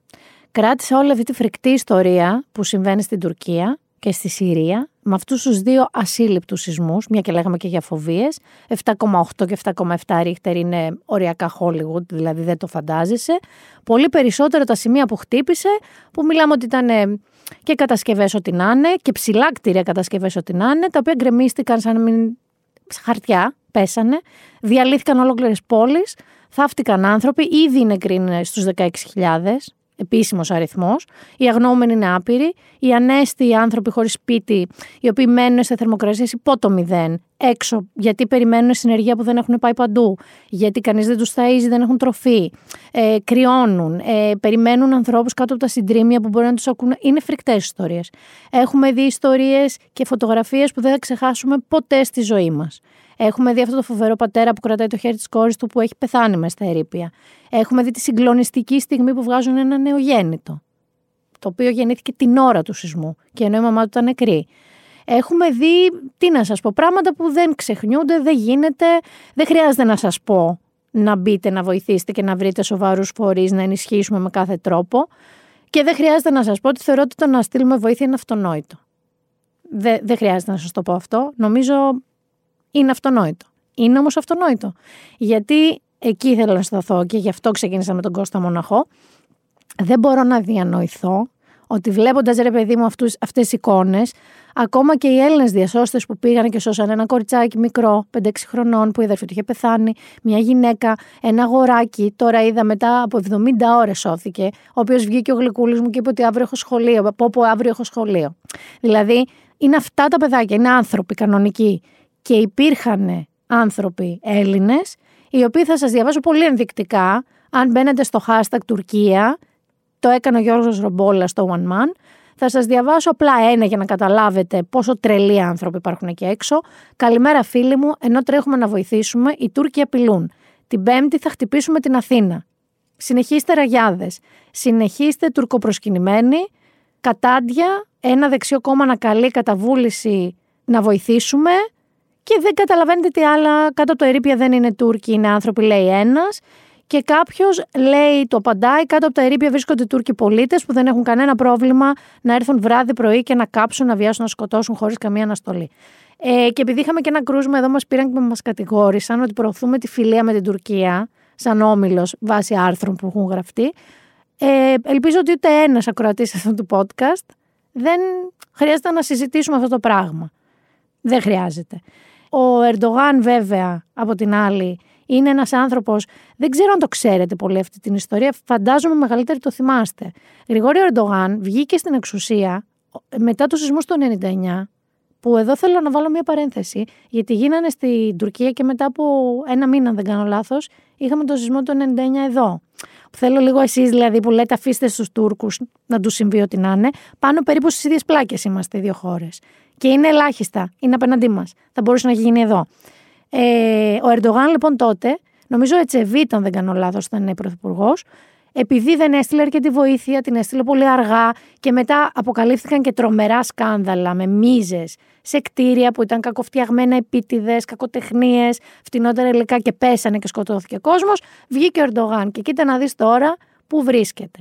Οι Έλληνες διασώστες είναι εκπληκτικοί άνθρωποι. Θα αφήσω έναν αστερίσκο εδώ, γιατί θεωρώ ότι την ώρα που βγάζει τον ένα παιδάκι ή νεκρό ένα άλλο παιδάκι, το να λες ότι ο Ερντογάν είπε ότι θα έρθουν νύχτα σε εμάς, αλλά ήρθαμε εμείς νύχτα σε αυτούς για να τους βοηθήσουμε. Εντάξει, ok. Okay. Είναι αυτονόητο σχεδόν. Όλοι το σκέφτονται, αλλά δεν χρειάζεται να το πεις κιόλας. Γνώμη μου τη στιγμή αυτή. Ο Ερντογάν όμως όντως αυτή τη στιγμή είναι πολύ εκτεθειμένος, διότι δύο βασικά του, πολύ βασικά του αφηγήματα, χοντρικά να σας πω, το ένα είναι ότι όλη η Δύση μας μισεί. Αυτή τη στιγμή όλη η Δύση σπέβδει να τους βοηθήσει. Δεν μισεί προφανώς καθόλου το λαό της Τουρκίας, γιατί δεν τα λέει στους πολιτικούς του, τα λέει στο λαό του. Και το άλλο είναι ότι η Τουρκία, αυτό που τους ε, φουμάρει το κεφάλι, ότι είναι η μεγαλύτερη, ισχυρότερη χώρα στον κόσμο και δεν έχει κανένα ανάγκη. Προφανώς και έχει, όλες οι χώρες έχουν μεγάλη ανάγκη σε τέτοιες περιπτώσεις. Φοβάμαι πολύ και έχοντας ακούσει διάφορους ειδικούς, ότι τώρα σας μιλάω για πόλεις, είδα μια φωτογραφία και βίντεο μετά από ένα λιμάνι την Αλεξανδρέτα, το οποίο έχει μόνο γκρεμιστεί όλο. Όλο, δεν έχει ούτε ένα κτίριο, ούτε ένα, επειδή είναι παραθαλάσσια περιοχή σηκώθηκε και η θάλασσα και είναι και πλημμυρισμένη. Έχει μισό μέτρο νερό όλη η πόλη μέσα. Υπάρχουν ποτηλιαρίσματα παντού, φτάνει η ανθρωπιστική βοήθεια, ε, φεύγουν οι άνθρωποι, οι μισοί δρόμοι είναι κατεστραμμένοι. Μια τραγική, τραγική κατάσταση. Και ο Ερντογάν, ποια ήταν μια από τις προτεραιότητές του, λες; Έστειλε κάποιες σκηνές, ράντζα, κυρίως οι άλλοι βοηθάνε. Έκλεισε το Facebook και το Twitter. Βέβαια. Έκλεισε το Facebook και το Twitter. Δεν μπορείς να μπεις από την Τουρκία. Πρέπει να έχεις VPN άλλο, να μην δείχνεις ότι είσαι στην Τουρκία. Ε, ο Elon Musk που είδα ένα δικό του tweet, γιατί θα πάω και σε αυτόν σε λίγο, είπε ότι έχει ενημέρωση ότι θα τα ξανανοίξουν σύντομα. Εγώ θεωρώ ότι επειδή δεν έχει έλεγχο της πληροφορίας όπως έχει στα media, σε αυτά τα κανάλια, και βλέπει πράγματα που τον βγάζουν φάουλ, βλέπει πράγματα που οι Τούρκοι είναι ευγνώμονες προς τους Δυτικούς και προς τους Έλληνες που βοηθάνε, και αντίστοιχα οι λαοί μεταξύ τους πραγματικά, μην τα λέμε, δεν έχουν κάτι να χωρίσουν. Σε τέτοιες ειδικά καταστάσεις δεν τον συνέφερε, το κλείσε. Αυτό. Και έχει και εκλογές. 14 Μαΐου υποτίθεται. Τώρα θα δούμε αν θα τις κάνει, αν δεν θα τις κάνει. Νομίζω εξαρτάται από το πώς θα πάει το αφήγημα εναντίον του ή υπέρ του. Προς το παρόν πάντως μετράνε νεκρούς. Δυστυχώς είμαστε πια τόσο μετά από το σεισμό που θεωρούνται απειρολάχιστες οι πιθανότητες να βρουν ζωντανούς ανθρώπους κάτω από τα ερήπια, αν και συμβαίνουν συνέχεια θαυματάκια, βρίσκουν συνέχεια κάποιους ανθρώπους που για κάποιο λόγο άντεξαν. Και σίγουρα, όπως άκουσα έναν επιστήμονα να λέει, η πραγματική ανθρωπιστική κρίση θα ξεκινήσει όταν καταμετρηθεί και ο τελευταίος ζωντανός που σώθηκε, αλλά και η τελευταία σωρός που βρέθηκε. Τότε αρχίζει το ουσιαστικό δράμα και το ουσιαστικό πρόβλημα που ήδη το βλέπουμε όλοι.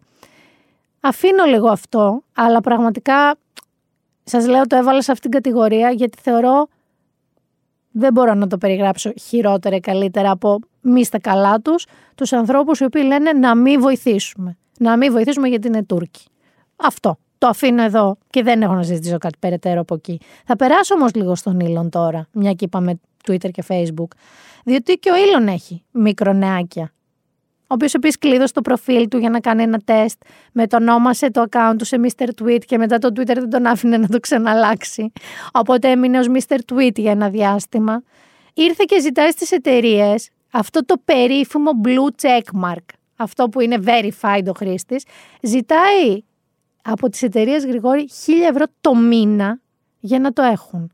Και 50 ευρώ για κάθε υπό account αυτής της εταιρείας. Ε, μάντεψε πόσες εταιρείες θα σταματήσουν να έχουν αυτό το μπλε τικ. Και επίσης έχει γίνει και πάρα πολύ σουρεαλιστής και εντανταϊστή και αντιπρόσωπος και αντιπρόσωπο που λέει το παρατράγουδο. Διότι βάζει ένα tweet, μία τελεία, σκέτη. Σκέτη, ρε παιδί μου. Βάζει ένα ωμέγα, σκέτο. Βάζει έναν αριθμό 420, σκέτο. Τίποτα. Μιλάμε για σουρεαλισμό. Όχι όμως σουρεαλισμό όσο είναι κάτι που διάβασα σαν τίτλο, αλλά δεν μπήκα μέσα στο άρθρο ούτε για αστείο. Διάβασα λοιπόν σε ένα άρθρο ότι η Δήμητρα Αλεξανδράκη, πώς έχω φτάσει από τον Elon Musk στη Δήμητρα Αλεξανδράκη, social media λέγεται, η οποία φυσικά πόζαρε έξι στην ε, κακοκαιρία, αυτό ήταν το αναμενόμενο, δοκίμασε το μητρικό γάλα της Ιωάννας Τούνη. Θέλω να σας πω ότι as clickbait as it is, δεν το πάτησα. Η γκριμάτσα όμως που είδα στη φωτογραφία, δεν νομίζω να ξαναδοκιμάσει μητρικό γάλα η Δήμητρα Αλεξανδράκη. Όμως ακόμα και αυτό, ο Χρειά, μπροστά σε αυτό που έγινε στον Ατρόμητο. Παιδιά, θέλω να σας πω ότι όλα αυτά συνέβαιναν. Εγώ ε, ήμουνα με COVID, αναρώνοντα από COVID. Και ξαφνικά αρχίζει και γίνεται ένα σούσουρο στα social με κάτι δοκάρια. Και λέω, είχε δοκάρι; Η ΑΕΚ είχε δοκάρι ο Τρόμητος, δεν είχε δοκάρι. Είχαν δοκάρια με πρόβλημα. Δεν βρήκε η μπάλα δοκάρι. Η μπάλα δεν έπαιξε ποτέ. Γιατί κάποιος γερακίνας γιος είδε ότι κάποια δοκάρια και τα δύο τελικά τέρματα ξεκίνησαν με το ένα τέρμα, είχαν κάποιες αποκλήσεις μεταξύ 4 και 6 εκατοστών από αυτό που θα έπρεπε. Ήδη είναι σουραλιστικό. Ήδη. Δεν σταμάτησαν όμως εκεί. Γιατί η Ελληνιά, αυτό που μου λέει γρήγορα πριν, η κομπίνα του Έλληνα, η ευφυΐα και η ευστροφία του Έλληνα, που πιστεύω ότι η Μένσα είναι κάπου και τρώει το καπέλο της και σκίζει τα πτυχία της σαν εταιρεία, σαν οργανισμός, είπαν ότι αν σκάψουμε όμως, αν σκάψουμε και μετρήσουμε από πιο κάτω το δοκάρι, δεν θα είναι ελλειπές. Υπήρχε ένα χαντάκι όμως μετά, οπότε κάπως έπρεπε να καλυφθεί και αυτό το χαντάκι. Μη σας τα πολύ λόγο. Με όλα αυτά, φυσικά δεν έγινε ο αγώνας. Όμως, ένας αγώνας που δεν έγινε δεν έχει ξαναγίνει τόσο viral. Πιστεύω κανένας αγώνας. Το update είναι ότι ο Άλεξ Κούγιας ανέλαβε την υπεράσπιση των δοκαριών του ατρωμίτου. Όπως είπε, με διάλεξαν τα δοκάρια του ατρωμίτου. Ε, θα τα υπερασπιστεί. Δεν ξέρω σε τι, δεν έχω παρακολουθήσει καθόλου αν έχει διαμειφθεί κάποια ανταλλαγή μηνύσεων κτλ. Ξέρω ότι οι απόψεις δίστανται. Κώστα Μανιάτη και πάλι μην κλε. Δεν θέλω να κλε.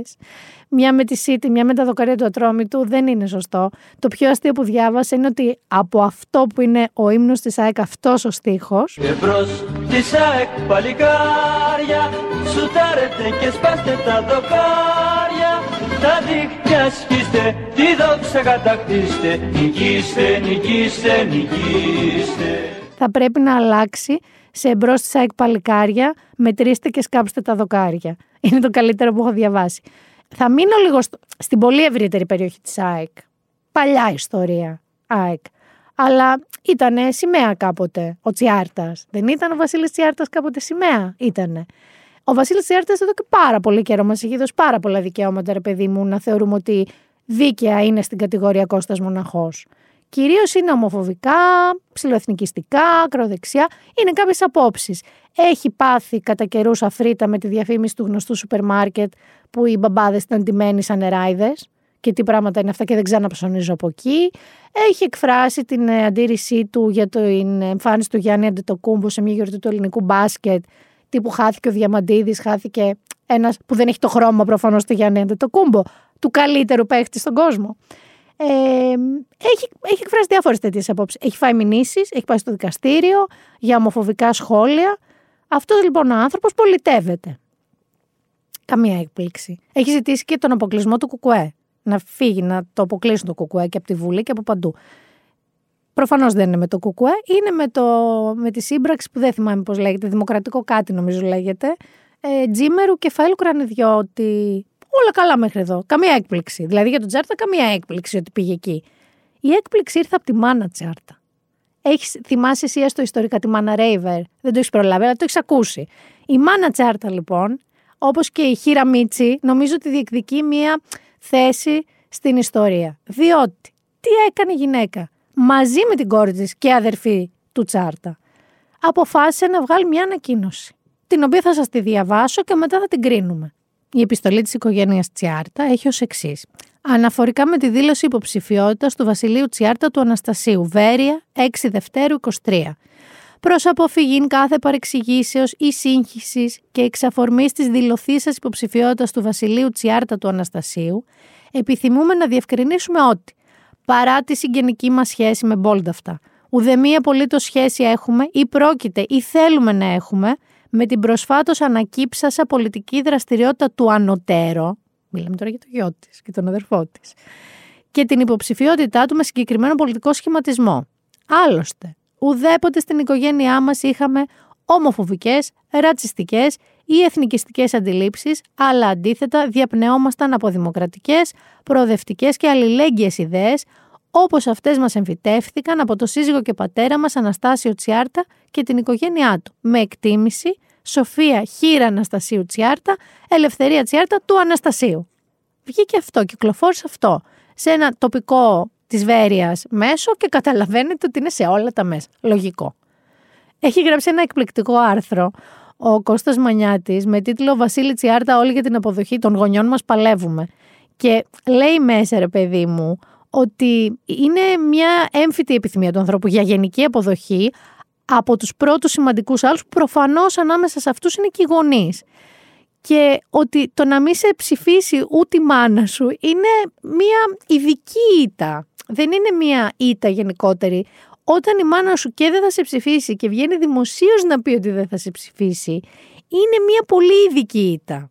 Είναι μια ήττα που εμένα με βάζει και λίγο σε σκέψεις.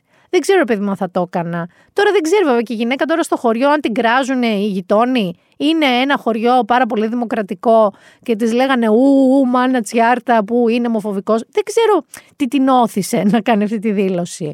Η αλήθεια είναι ότι είναι, είναι ετεροτροπιαστική δήλωση. Είναι πολύ ετεροτροπιαστική δήλωση. Δεν είναι εύκολο. Ο Βασίλης Τσιάρτας, φυσικά, απάντησε, δεν απάντησε, απάντησε ακριβώς, έκανε μια μακροσκελή ανάρτηση στα social media του στο facebook, όπου στην ουσία ακυρώνει τους χαρακτηρισμούς που του απόδωσε η ίδια του η μάνα, ξαναλέω, ομοφοβικό, ρατσιστή, ακροδεξιό κτλ.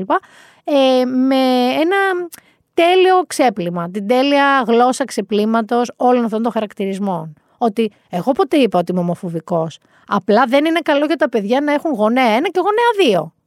Εγώ ποτέ είμαι, είπα ότι είμαι ομοφοβικός. Απλά δεν θέλω να διατυμπανίζω καθένας τι κάνει στο κρεβάτι του.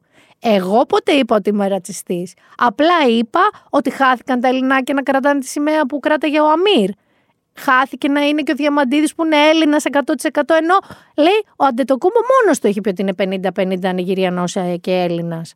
Εγώ είμαι αυτό. Έτσι το πάει. Έτσι είναι η ανακοίνωση. Και βγήκε και στο Γιώργο Λιάγκα και είπε κάπως τα ίδια και είπε ότι σέβομαι την άποψη της μάνας μου, αλλά δεν θα μου πει και τι να κάνω. Κοίτα, γενικά όλο αυτό είναι μια ιστορία που πας και λες τη μάνα σου κάτι ρε παιδί μου που διαφωνεί. Όχι όμως ότι είσαι ρε παιδί μου ομοφοβικός ρατσιστής. Κάτι άλλο. Όπως πας έφηβο και λες, Α, εγώ θα έρθω στο γάμο του της θείας τάδε με σκισμένα τζιν και διάφανο κορμάκι. Και σου λέει μάνα σου, Όχι, αποκλείεται, μάνα, παράτα μας. Είναι ένα τέτοιο με λίγο πιο σοβαρά τα stakes, αλλά είναι πολύ δημόσιο. Είναι πάρα πολύ δημόσιο. Δηλαδή, δεν, δεν μπορώ να σας πω. Ο Μανιάτης χαίρεται. Δηλαδή, καταλήγει το κείμενο που σας λέω στο News 24-7 Θυμήθηκα, λέει, το κλασικό γραφικό ξέσπασμα του Αλέφαντου εναντίον του Προέδρου Κωστή Στεφανόπουλου που έλεγε «Δώστε ένα μήνυμα στον παραμυθά αυτόνα και ότι στο χωριό σου ούτε ένα ψήφο δεν έπαιρνες. Έτσι έλεγε. Ο Αλέφαντος έλεγε ένα ψήφο. Θα έχουμε, λέει, τα ίδια ο Μανιάτη και σε παρένθεση λέει μακάρι. Δεν ξέρω αν είμαι έτοιμη για τέτοιο κριντζάρισμα. Καθόλου. Το σίγουρο είναι, παιδιά, ότι επειδή είμαι, πώς να σας πω, είμαι λίγο junkie, λίγο addict με τα comments. Πάντα. Δηλαδή, κοιτάω comments σε κάποιες τέτοιες αναρτήσεις. Στην ανάρτηση λοιπόν του Τσιάρτα στο Facebook καταλαβαίνετε από κάτω, μπράβο Λεβέντι μου, πες τα Λεβέντι μου, ναι Λεβέντι μου, και διάφορα λιγότερο κομψά από το Λεβέντι μου απέναντι στους ομοφοβικούς, στον Αντετοκούμπο και το καθεξής. Οπότε επειδή στη συνέντευξή του που βγήκε και μίλησε στο Γιώργο Λιάγκα είπε ότι εγώ που κυκλοφορώ μου λένε μπράβο. Εγώ που κυκλοφορώ δεν μου έχει πει κανείς τι λες ρε Βασίλη. Ξέρεις, συμβαίνει αυτό. Μην κυκλοφορείς μόνο με γκρούπι σου και αυτούς που συμφωνούν. Προφανώς ποιος σου πει τι λες, Ρε Βασίλη. Και βέβαια χαρακτηρίζει ότι όλα αυτά, ξέρετε, τι μου θυμίζει πολύ Τραμπ. Θυμάσαι ο Τραμπ που έλεγε στην Αμερική ότι αυτή η ακραία αριστερά, η μοντέρνα αριστερά που έχει πολύ δυνατή φωνή παριστάνει ότι έχει δίκιο ενώ δεν έχει και εμένα όλοι οι φίλοι μου μου το λένε. Ε, το ίδιο κάνει και ο Τσιάρτας. Με μόνη διαφορά ότι δεν περίμενε φαν την τη μάνα του. Τη μάνα Τσιάρτα. Και ενώ ξεκίνησα την κατηγορία Κώστα Μοναχού με, έναν, με πολύ κακούς τρελούς, αυτούς οι οποίοι υποστηρίζουν τι θέλουμε και στέλνουμε βοήθεια στην Τουρκία, θα κλείσω με έναν εξαιρετικά υπέροχο τρελό. Θα κλείσω με LeBron James και θέλω να πω στο Σπύρο Καβαλιεράτο ότι εμείς τώρα δικαιωνόμαστε, που θεωρούσαμε το LeBron James GOAT και ναι, τολμάγαμε να πούμε ακόμα και πιο πολύ από τον Michael Jordan και μας, μας πέφτατε να μας φάτε όλοι και οι φίλοι και οι γνωστοί και οι άγνωστοι ότι ο LeBron James είναι επίσημα ο μεγαλύτερος σκόρερ στην ιστορία του NBA. Πήρε το ρεκόρ από τον Καρύμ Αμπτούλ Τζαμπάρ που ήταν εκεί εκείνη τη στιγμή και σηκώθηκε όρθιος και τον χειροκροτούσε. Και πάμε να ακούσουμε το στιγμιότυπο που ο LeBron James βάζει τη βολή τη συγκεκριμένη με την οποία σπάει το προηγούμενο ρεκόρ και είναι ο μεγαλύτερος σκόρερ στην ιστορία του NBA. Είναι τρομερά συγκινητικό. Coming to the end of the third quarter. LeBron James, a shot in history.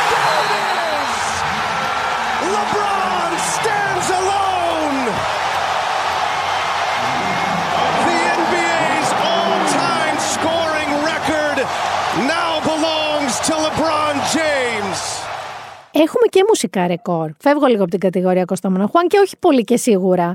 Έχουμε και μουσικά ρεκόρ. Διότι η τραγουδίστρια που είναι πρωταγωνίστρια σε όλους τους γάμους στην Ελλάδα και στον κόσμο, αλλά στην Ελλάδα με νοιάζει, σε αυτούς πάω εγώ, η γυναίκα που έχει τραγουδήσει αυτό.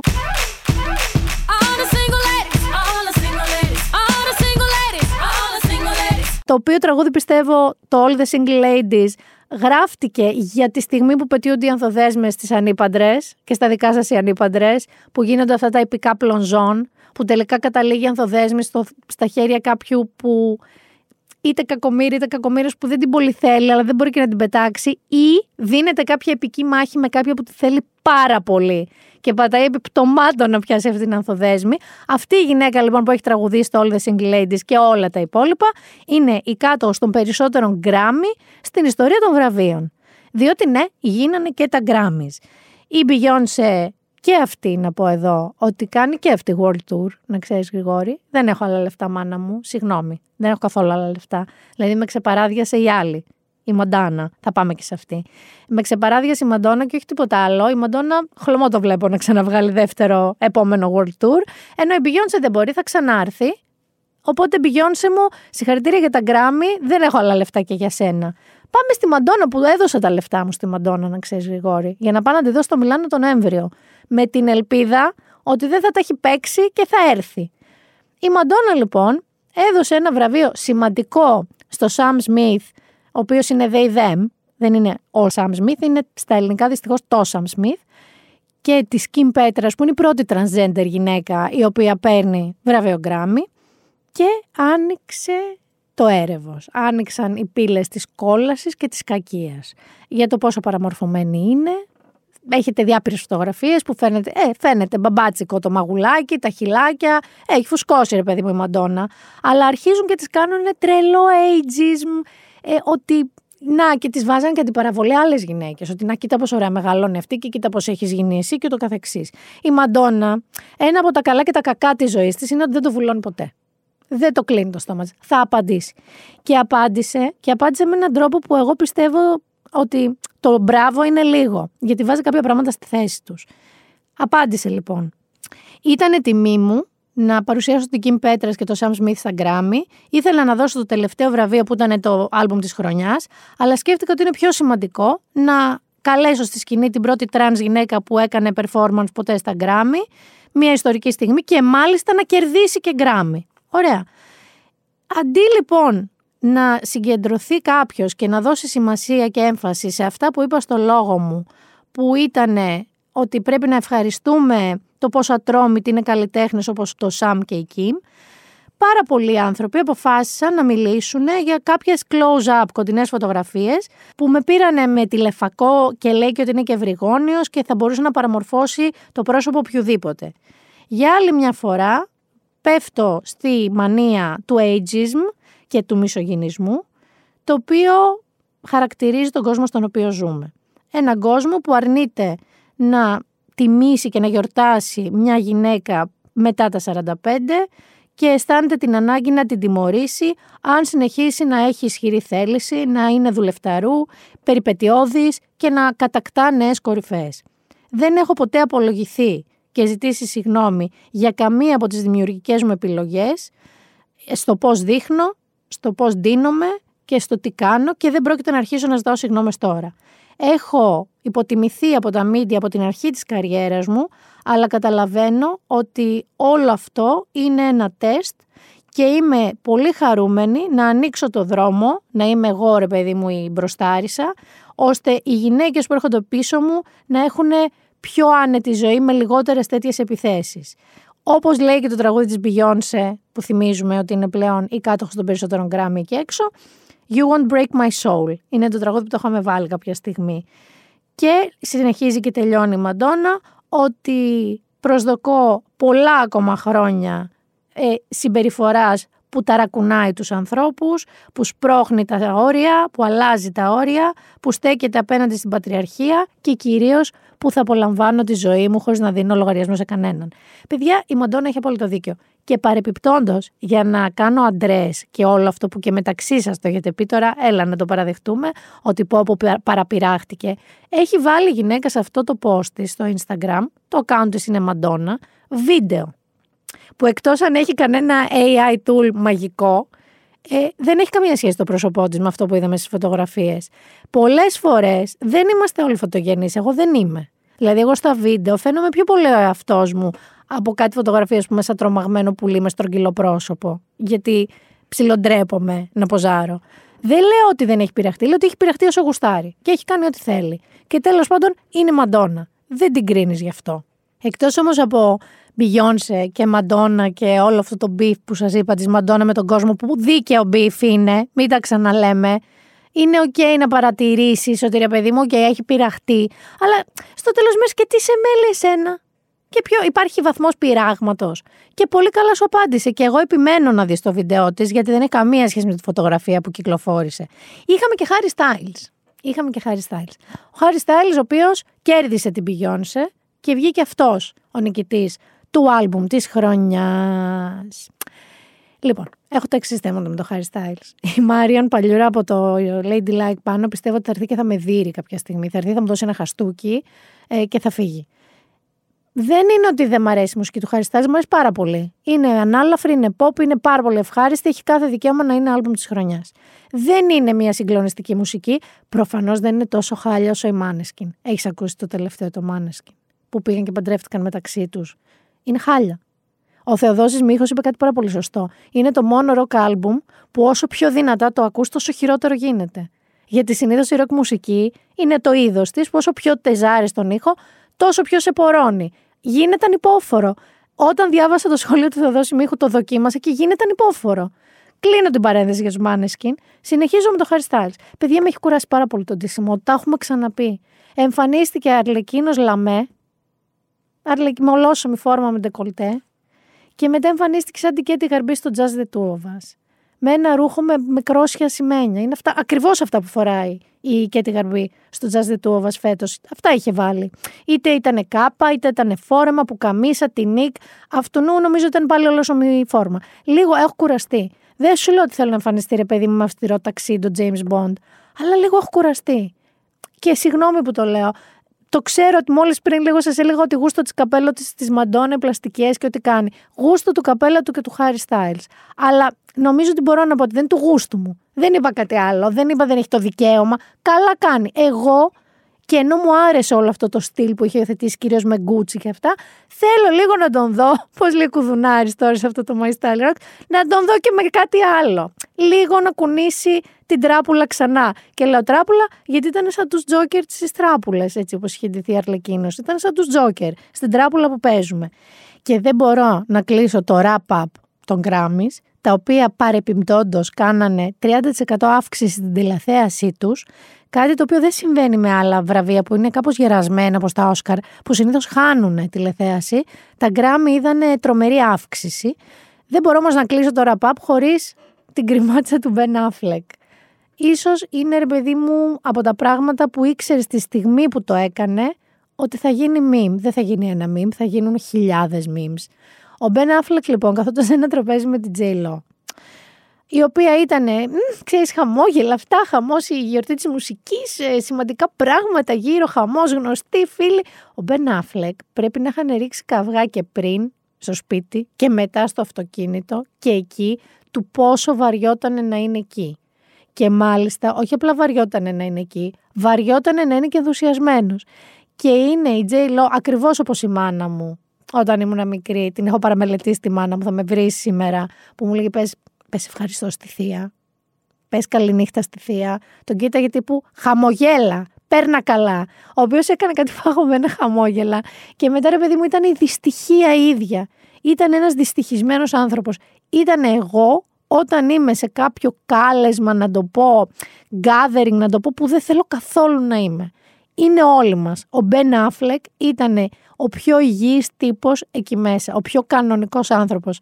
Πιστεύω ότι έφαγε τρέλη, παντόφλα και κρέβα το μουρμούρα όταν γυρίσανε, γιατί η J. Lo στη στιγμή ακριβώς που τον πιάνει η κάμερα να είναι σχεδόν με eye rolling, τον κοιτάει, βλέπει ότι τους κοιτάει η κάμερα και κάνει ένα σαν την Αλίκη Βουγιουκλάκη που γελάει και λέει Δεν κλαίω, γελάω, δεν πονάω, γελάω. Ένα τέτοιο προς τις κάμερες. Πιστεύω, Μπεν μου, δεν πέρασες καλά, δεν έφταιγες, είμαστε όλοι μαζί σου, Είμαστε εσύ. Je suis Ben Affleck, λοιπόν. Ήταν εκεί και μια άλλη. Η Ροζαλία. Την ήξερες τη Ροζαλία, εσύ; Εσύ είσαι και ηλικία που θα έπρεπε να ξέρεις τη Ροζαλία. Ακούς ότι να είναι κι εσύ. Ακούς δική σου μουσική. Ωραία. Η πλειοψηφία των συνομιλικών, ωστόσο, ε, κάνουν χαμό με τη Ροζαλία. Η Ροζαλία είναι μια Ισπανίδα στάρ Στάρ όμως, τεράστια στάρ, είναι τύπου ντουαλίπα στάρ, πολύ στάρ εκεί έξω. Την ακούνε παντού σε όλο τον πλανήτη Γη, αναφέρεται σε σειρές. Είναι huge. Η Ροζαλία λοιπόν έρχεται στην Αθήνα. Που σημαίνει ότι έρχεται, σαν να λέμε ρε παιδί μου, εντάξει, ο Harry Styles που προαναφέραμε, είναι μία τραγουδίστρια, μία artist, που είναι όχι στα ντουζένια της, είναι στο peak της. Είναι στα καλύτερά της παγκοσμίως. Και έρχεται στην Ελλάδα. Δεν είναι Scorpions, καταλαβαίνετε τι εννοώ. Δεν είναι αυτό που έχουμε καταλήξει ένα γηροκομείο διασήμων έτσι, συγκροτημάτων και καλλιτεχνών που έρχονται στα 50, στα 60, στα 70, 80 και μετά περιμένει ένα στενοφόρο από δίπλα, μπας και τους τάψουμε εδώ στο πρώτο νεκροταφείο. Όχι, είναι ένα νέο κορίτσι, super hot, η οποία έρχεται στα πλαίσια του release και συνεργασίας του release με το SNF Νόστος, δηλαδή το φεστιβάλ του Ιδρύματος ε, Σταύρος Νιάρχος. Έρχεται λοιπόν στην πλατεία νερού 20 Ιουνίου και θέλω να σας πω το εξής. Όλοι εμείς οι ας πούμε μεσήλικες που για κάποιο λόγο ξέρουμε τη Ροζαλία, μα γιατί έχουμε παιδιά σε αυτή την ηλικία, μα γιατί είμαστε ε, παλιμπεδίζοντες, ως τη δική μου περίπτωση, ε, θα τρέξουμε να αρπάξουμε τα ειστήρια από τα χέρια αυτό που πραγματικά πρέπει να τη δούνε, που είναι οι πιο πιτσιρικάδες άνθρωποι. Να ξέρετε ότι θα σας φάμε λάχανο, γιατί εμείς είμαστε πιο επίμονοι όταν θέλουμε να κλείσουμε το ειστήριο. Αλλά αυτό που θέλω εγώ να δω είναι όλους εμάς του μεσήλικες, γιατί η Ροζαλία τραγουδάει στα Ισπανικά ε, το περίφημο chicken τεριγιάκι και τα λοιπά. Κάναμε ένα μάσα παιδά με τον Γρηγόρη από τρεις βασικούς τείχου της και θέλω λίγο να μας δω όλους εμάς που θα κουνιόμαστε, γιατί αυτή είναι και πολύ ξεσκοτική, να δω σε ποια γλώσσα θα τραγουδάμε τους τείχου της Ροζαλία. chicken teriyaki. Saoko, papi, saoko. Chica, ¿qué dices? Okay, moto, mami. Pesa mi tatami.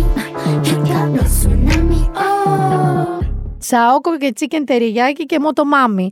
Και να ξέρετε ότι εδώ σας έχω, γιατί πριν από εσά για εσά, εγώ εδώ και καιρό κάνω Duolingo Γρηγόρη Ισπανικά. Μπορεί και να μπορώ να πω στίχους Ροζαλίας. Και σίγουρα θα πάρω ένα εισιτήριο από τα χέρια ενός 20χρονου που το θέλει πάρα πολύ. Κόρη της Άντας Ματίλντα, μη με μισείς. Εσύ ελπίζω να βρεις εισιτήριο να πας στη Ροζαλία. Να σας πω ότι γενικά τεινάζεται κάπως η μπάνκα στον αέρα από release, γιατί έρχονται και έξω από ό,τι είδα, και η Suzy από τη Suzy and the Banshees, και Interpol και γενικά πιστεύω μαζί με Arctic Monkeys και αυτά θα γίνει ένας μαύρος χαμός συναυλιακός μεγαλύτερος και από πέρσι που πέρσι ήταν ήδη τεράστιος. Και αφού τα περάσαμε όλα από λίγο, είπαμε και για γκράμι και μουσική, είπαμε και για αθλητισμό και για δοκάρι, αλλά και για LeBron James, είπαμε και τα πολύ κακά νέα της παγκόσμιας ειδησιογραφίας, είπαμε, είπαμε με τα πάντα. Νο, δεν νομίζω ότι είχε έρθει η ώρα του entertainment. Νομίζω ότι είχε έρθει η ώρα του entertainment.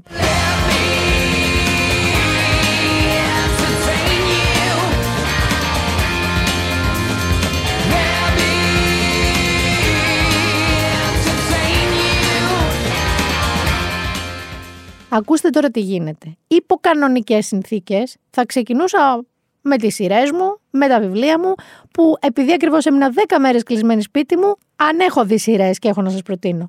Επειδή όμως ακριβώς έχω μείνει πάρα πολλές ώρες σπίτι μου, θα σας προτείνω αρχικά να πάτε σε διάφορα μέρη. Καταρχάς, και το βασικότερο, θα σας προτείνω να πάτε κάπου που για κάποιες μέρες θα είναι γεμάτο σοκολάτες. Μιλάω για το Chocolate Festival και δεν μιλάω μόνο εγώ, αλλά έχω καλεσμένη τη φίλη Λίζα Στασινοπούλου, διοργανώτρια του Chocolate Fest, η οποία έχει να μας πει και τι θα δείτε εκεί μέσα και τι θα κάνετε εκεί μέσα και πόση σοκολάτα αντέχετε να φάτε. Λίζα, γεια σου. Γεια σου, Μίνα μου.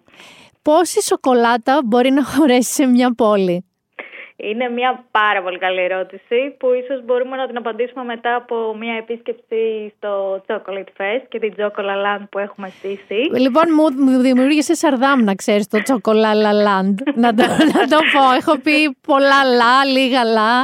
Ισχύει, ισχύει. Αλλά είναι έτσι τόσο ζουμερή όσο ακούγεται. Θέλω να μου τα πεις όλα για αυτή τη σοκολατοχώρα. Θα το λέω έτσι εγώ. Μια χαρά. Ε, εμείς ε, μας αρέσει γενικά να δημιουργούμε εμπειρίες με θεματικές που αγαπάμε και ξέρουμε ότι όλοι γύρω μας τα λάτρευαν. Και έτσι εδώ έχουμε φτιάξει μια σοκολατοχώρα όπως πολύ καλά είπες, όπου έχουμε διάφορους εκθέτες, ε, οι οποίοι ας πούμε είναι ε, ας πάρουμε το Cup Cup Corner που θα έχει ένα θεματικό περίπτωμα με το Harry Potter. λοιπόν, το Cup Cup το λατρεύω και πάντα όντως έχει θεματικά και δημιουργεί παραμυθένια ατμόσφαιρα. Ε, Έτσι θα είναι και τώρα, πιστεύω. Δηλαδή, ο Harry Potter αγαπημένος σε όλους. Πιστεύω θα έχουν πολύ, πολύ ωραία πράγματα ετοιμάσει. Και πάντα κάνουν φοβερά, ξέρεις, φοβερές δημιουργίες. Είτε να πιείς, είτε να φας, είναι πάντα, τα γλυκά τους είναι ασύλληπτα. Ισχύει, ισχύει. Έτσι και οι περισσότεροι οι άλλοι εκθέτε μας, ας πούμε, όπως το Holy Lama που θα έχει τα τρομερά αυτά τα μαριτότσι που είναι τα, το street food στη Ρώμη που παίζει πολύ. Επίσης αγαπημένο μου το χολιλάμα, αλλά έχω να σου εξομολογηθώ κάτι. Δεν έχω δοκιμάσει γλυκό τους. Όριστε, τώρα είναι η ευκαιρία. Είναι η ευκαιρία μου. είναι η ευκαιρία μου. Τέλεια. Και είναι vegan, έτσι, η χολιλάμα. Είναι και vegan, ναι, σωστά. Ε, μετά έχουμε πάρα πολλά άλλα. Έχουμε από τσούρους, έχουμε συσκευασμένες σοκολάτες. Το είδα και το τσούρος, να ξέρεις. Μμμ. Το είδα και αυτό. Πε- Δηλαδή, ουσιαστικά κρεβατούμε μεταξύ συσκευασμένων πραγμάτων, ε, προϊόντων σοκολάτας που μπορεί κάποιος να πάρει για το σπίτι και διάφορες λιχουδιές που μπορεί εκείνη την ώρα να δοκιμάσει και να απολαύσει. Δεν μου λες, είδα και τζελάτο. Ε, έχουμε και παγωτό, ναι, ισχύει. Ε, έχουμε και το κακάο worship που έχει τις πολύ αυθεντικές του μπάρες, ε, τις οποίες ε, παράγει ο ίδιος.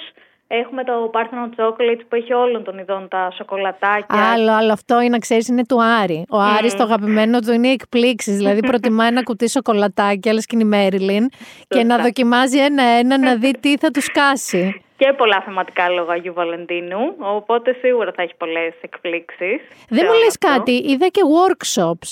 Έχουμε είναι και αυτά; workshops. Ε, είναι ουσιαστικά κάθε μέρα έχουμε διάφορα workshops για παιδιά τα οποία μπορούν να έρθουν και να παρακολουθήσουν πώς μπορούν να φτιάξουν cake pops ή πώς να διακοσμήσουν cupcakes αλλά και πώς οι- τα ίδια θα φτιάξουν ε, εύκολα τρουφάκια ας πούμε. Μόνο για παιδιά είναι. Τα workshops ναι. Δηλαδή, άμα αλλά πάω, εγώ δεν μπορώ να μπω μέσα μαζί τους. Εννοείται μπορείς να τα παρακολουθήσεις, απλά δίνουμε τη δυνατότητα σε εκείνα να παίξουν με τη σοκολάτα και να δουν και αυτά πώς μπορούν να γίνουν μικροί ζαχαροπλάστες. Γιατί νομίζω ότι οι μαμάδες και οι μπαμπάδες θα μπουν μέσα και ξέρεις, θα σπρώξουν το Γιαννάκι στην άκρη να φτιάξουν αυτοί κάτι. Κάπως έτσι θα είναι. Φυσικά για, για αυτούς έχουμε και live cooking ε, sessions, ε, όπου έχουμε πάρα πολλούς pastries, chefs και food bloggers που θα έρθουν και θα μας δείξουν ε, κολλασμένες, θα τις πω, συνταγές. Είδα αγαπημένη Madame Ginger, Μαριλού Ε, Παντάκη. Σωστά, έχουμε τη Μαριλού μας, έχουμε το Χρήστο το Βέργαδο. Και αυτόν. έχουμε Και είδα το- και την Καλλιόπη την ε, Μπεζαντέ. Σωστά. Ναι, έχουμε, το, έχουμε πολλούς από το Masterchef. Έχουμε το Μανώλη το Σαρή, το Γρηγόρη το Γιαννόπουλο. Το ε, ντουέτο. Μμμ, Ναι, με το ναι, πάνω με ναι. τον πάνω. Ε, και, Και από αυτή δεν προηγούμενες θα είναι σεζόν. για παιδάκια. Θα- Αυτοί κάνουν ουσιαστικά live cooking sessions με συνταγές ε, όπως τώρα τι να σου πω. Θα κάνουν μακαρόν με αλατισμένη καραμέλα, Πω, μελάκα, πω. ε, σοκολατένιο ζουμερό κέικ από χουρμάδες που θα κάνει η Μαριλού. Ε, θα Αυτά έχει τα πολλές τρως συνταγές. ή απλά τα κοιτάς; Τους κοιτάς να τα φτιάχνουν και μετά δοκιμάζουν ε, όλοι γιατί σερβίρουν. ε, Α, προς το αυτό κοινό. ήθελα να ξέρω. να τους κοιτάω όσο χρειαστούν οι άνθρωποι, αλλά να πάρω το κατητής μου. Εννοείται, εννοείται. Μπορούμε να δοκιμάσουμε όλες αυτές τις ωραίες συνταγές. Και επειδή είναι και του Αγίου Βαλεντίνου, ε, έχουμε σχεδιάσει και κάποια challenges για τα ζευγάρια που θα έρθουν εκείνη την ημέρα και θέλουν να Όπα. διαγωνιστούν. Π.χ. ας πούμε, ποιος θα καταφέρει να διακοσμήσει το cupcake του καλύτερα με κλειστά τα μάτια. Με κλειστά τα μάτια. Έχετε μήπως και κανένα eating contest για ζευγάρι, γιατί εγώ με τον Άρη για εκεί είμαστε. Ποιος θα καταφέρει να φάει περισσότερο; Έχουμε, έχουμε αρκετά πράγματα. Έχουμε και ταχύτητα. Π.χ. ποιος θα φτιάξει γρήγορα την καλύτερη μαρέγκα. Ε, Όχι, ποιος θα φάει πες με μου κάτι κλειστά πιο τα εύκολο. μάτια. Αυτό, αυτό είμαι εγώ. να Τέτοια φάω με πράγματα. κλειστά, με ανοιχτά, με ό,τι θες τα μάτια. έχουμε, έχουμε πολλά τέτοια, όπως και πολλά selfie points. Έχουμε το διακοσμητικό μας το συντριβάνι σοκολάτα στο μεγάλο που είναι το highlight. ναι, να πούμε ότι είναι διακοσμητικό, μη βουτάτε δαχτυλάκια μέσα. ναι, ναι. στα- Βέβαια- Αλλά είναι τέλειο για φωτογραφίες. Έχω βάλει τη Λίζα να υποσχεθεί ότι του χρόνου θα έχει κανονικό και δαχτυλάκι μέσα και πόζα μπροστά. Θα γίνει, θα γίνει πραγματικότητα. Λοιπόν, Έχουμε- πες μου κάτι τώρα. Ε, ο επισκέπτης του Chocolate Fest Σωστά.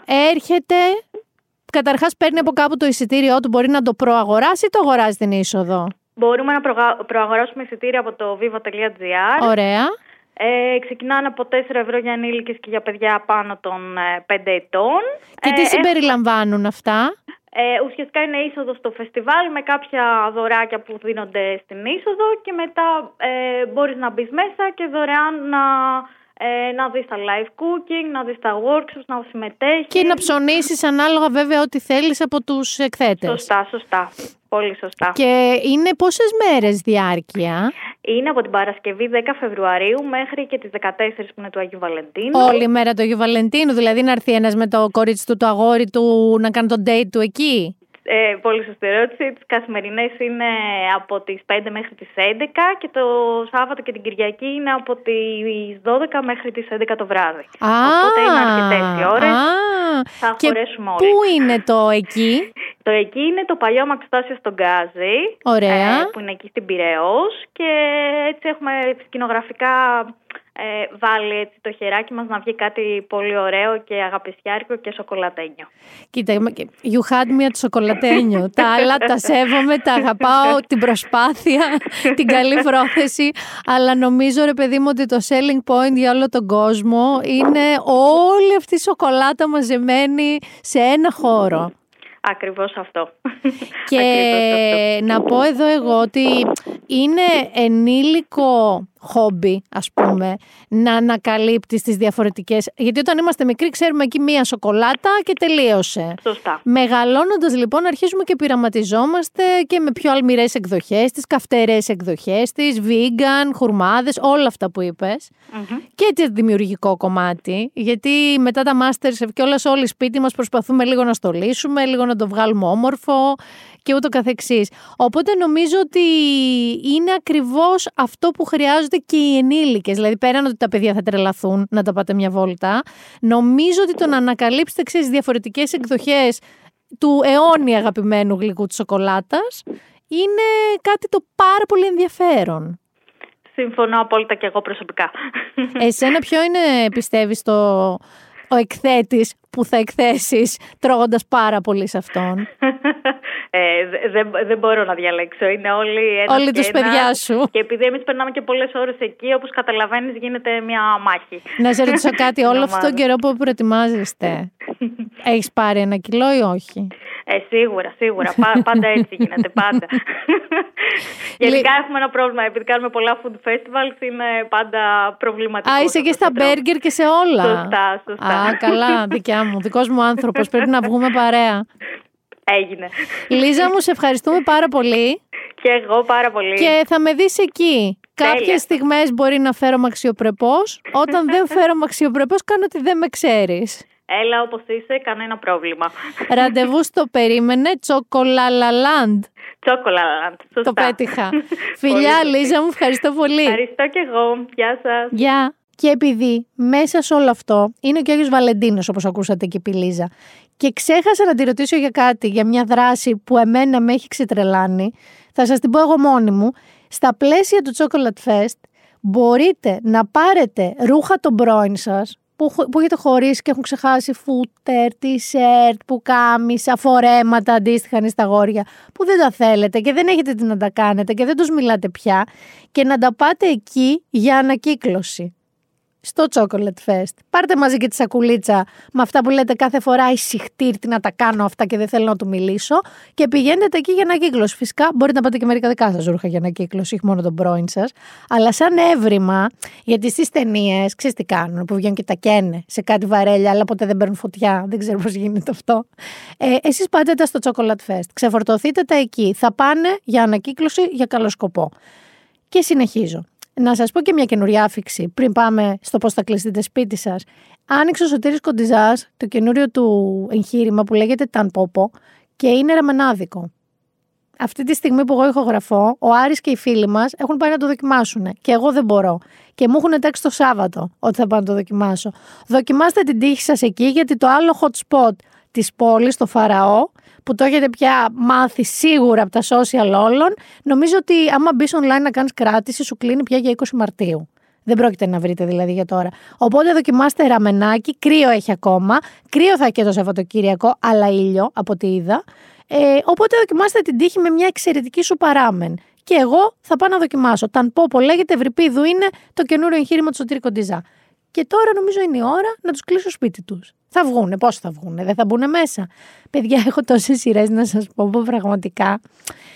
Σκεφτόμουν να τις κάψω, να μην τις κάψω όλες. Έλα, θα σας πω γιατί σας το χρωστάω, γιατί είναι δύο εβδομάδες που έμεινα εκτός. Καταρχάς, συνέχισα εγώ το σπρί μου με την Κοσμοτέ TV και τα βρετανικά, και όχι μόνο βρετανικά, αλλά κυρίως βρετανικά crime, έτσι, series, τα οποία συνήθως είναι και μαζεμένα, να ξέρετε. Δεν είναι μία σεζόν με 20 επεισόδια, είναι μία σεζόν με 3, με 5 και η δεύτερη σεζόν τόσο, άρα είναι και μανιτζέβελα. Εγώ έχω ξετρελαθεί με ένα που λέγεται The Dublin Murders, η φόνη του Δουβλίνου, και είναι ε, στην ουσία ο θάνατος ενός νεαρού κοριτσιού που σχετίζεται με την εξαφάνιση δύο παιδιών στα 80s, στο ίδιο δάσος που γίνεται αυτό και οι δύο detective, ο άντρας, ο οποίος ε, λέγεται Κίλιαν Μέρφυ, ενώ λεγόταν Σίλιαν Μέρφυ σαν τον πρωταγωνιστή του Peaky Blinders και το άλλαξε για να μην είναι το ίδιο όνομα και η πρωταγωνίστρια που θα τη θυμηθείτε από το Bad Sister του Apple TV, πάλι Ιρλανδική σειρά, θα τη θυμηθείτε εκεί, έπαιζε αυτή με το ένα μάτι, δεν είναι αυτό που φαίνονται. Πάρα πάρα πολύ καλή σειρά, δεν έχει συνέχεια, αυτό είναι μία σεζόν. Πάω σε κάτι που έχει σεζόν, έχει τέσσερις σεζόν, αλλά μικρές, των τριών επεισοδίων. Παιδιά, είναι μια φανταστική σειρά, δεν είναι καινούρια, λέγεται Unforgotten. Και έχει την κλασική υπόθεση που μία detective, δύο detective, αλλά μία είναι η lead, πολύ γνωστή Βρετανίδα ηθοποιός, ασχολούνται με νεκρές υποθέσεις, ρε παιδί μου. Υποθέσεις που μπορεί να είναι 30 ετών. 20 ετών, 40 ετών. Θα μου πεις πω, πω είναι σαν και αυτά που βρίσκουν κόκαλα και ένας ιατροδικαστής του λέει πέθανε από blunt force trauma και τέτοια. Ναι, αλλά σε κάθε σεζόν που ασχολούνται με μία τέτοια δολοφονία, με ένα τέτοιο θάνατο, στην αρχή σου εμφανίζει τουλάχιστον 10 διαφορετικούς ανθρώπους. Σε άσχετες στιγμές της ζωής τους.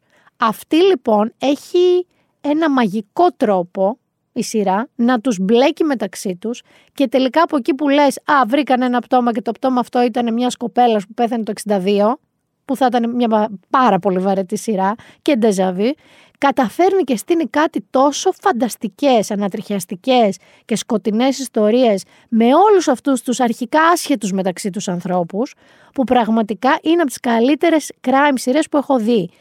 Εάν το δείτε, αν Forgotten Cosmote TV, σημειώστε season 2 και 3. Μιλάμε ότι είναι εκπληκτικές σεζόν. Προχωράω γιατί είχα και δανέζικο. Βρήκα και δανέζικο. Το οποίο λέγεται Those Who Kill. Λοιπόν, το original Those Who Kill έγινε το 2011. Αυτό είναι spin-off και συμμετέχει και το BBC μέσα. Και είναι τρεις σεζόν και κάθε μία λέγεται αλλιώς. Δηλαδή, μία λέγεται Darkness Those Who Kill, η δεύτερη λέγεται Blinded Those Who Kill και η τρίτη λέγεται Lost Those Who Kill. Είναι μία Δανέζα η οποία είναι profiler, είναι όπως ε, το Criminal Minds αν το έχετε δει, ε, μόνο που είναι Nordic Noir, είναι σκοτεινό, οι χαρακτήρες έχουν περισσότερο νόημα από τη δράση, έχει όμως δράση. Ε, οι δύο σεζόν που έχω δει εγώ μέχρι στιγμής, γιατί την τρίτη δεν την έχω τελειώσει, είναι καταπληκτικές και σας τις συστήνω. Και θα μείνω λίγο ακόμα Κοσμότε TV με μια καινούρια σειρά. Φρέσκια, φρέσκια, σπαρταράει, δηλαδή βγάζουν επεισόδιο εβδομάδα-εβδομάδα. Είναι το Poker Face με Νατάσα Λιόν, εκπληκτική, τη θυμάστε από το Russian Doll. Να σας πω την υπόθεση. Η Τσάρλι, που είναι η Νατάσα Λιόν, έχει μια πολύ ειδική έτσι, ικανότητα να καταλαβαίνει αμέσως πότε κάποιος λέει ψέματα. Σχεδόν μεταφυσική, ρε παιδί μου, ικανότητα. Η οποία τι κάνει, βγαίνει στο δρόμο με ένα φανταστικό γρηγόρι αυτοκίνητο, μία Plymouth μπαρακοντά και όπου σταματάει, στην ουσία σε κάθε επεισόδιο αντιμετωπίζει ένα νέο σετ χαρακτήρων και περίεργων εγκλημάτων που την τρώει από τέτοιος της γιατί καταλαβαίνει ποιοι ψεύδονται και προσπαθεί να τα λύσει. Έχουν και τρομερούς να ξέρετε guest ε, ρόλους, εμφανίζονται διάφοροι πολύ γνωστοί ηθοποιοί. Ε, θα το προσέξετε σε κάθε επεισόδιο. Νομίζω έχουν βγει κάπου 5-6, αν δεν κάνω λάθος. Ε, το οποίο είναι καταπληκτικό. Δηλαδή, η Νατάσα Λεόν δεν της στόχαζε τέτοιο ρόλο. Πρωταγωνιστεί μαζί και το αυτοκίνητο. Θα δείτε και Chloe Σεβινή για να καταλάβετε. Θα δείτε και Adrian Brody και Joseph Gordon Levitt. Δηλαδή, ηθοποιούς που έχουν πάρει Όσκαρ, που παίζουν σε ταινίες που έχουν πάρει Όσκαρ. Μιλάμε για τέτοιο cast. Ellen Barkin, Ron Perlman. Δείτε το, δηλαδή είναι καταπληκτικό. Μένω λίγο ακόμα Κοσμοτέ TV, γιατί είδα πολύ Κοσμοτέ TV όπως καταλαβαίνετε είχε βγει μια φανταστική σειρά που λεγόταν Your Honor με τον Brian Cranston του Breaking Bad, το πρωταγωνιστή. Όπου κάνει ένα δικαστή στη Νέα Ορλεάνη, πάρα πολύ ρε παιδί μου, by the book, ηθικό άνθρωπο και αυτά, μέχρι που ο γιος του μπλέκει σε ένα κατά λάθος θάνατο, που πλήττει μια οικογένεια μεγάλης μαφίας της περιοχής και αναγκάζεται να κάμψει ό,τι ηθική αρχή έχει και δεν έχει ο Κράνστον ο οποίος είναι δικαστής, γι' αυτό λέγεται Your Honor. Έχουμε λοιπόν τώρα το season 2.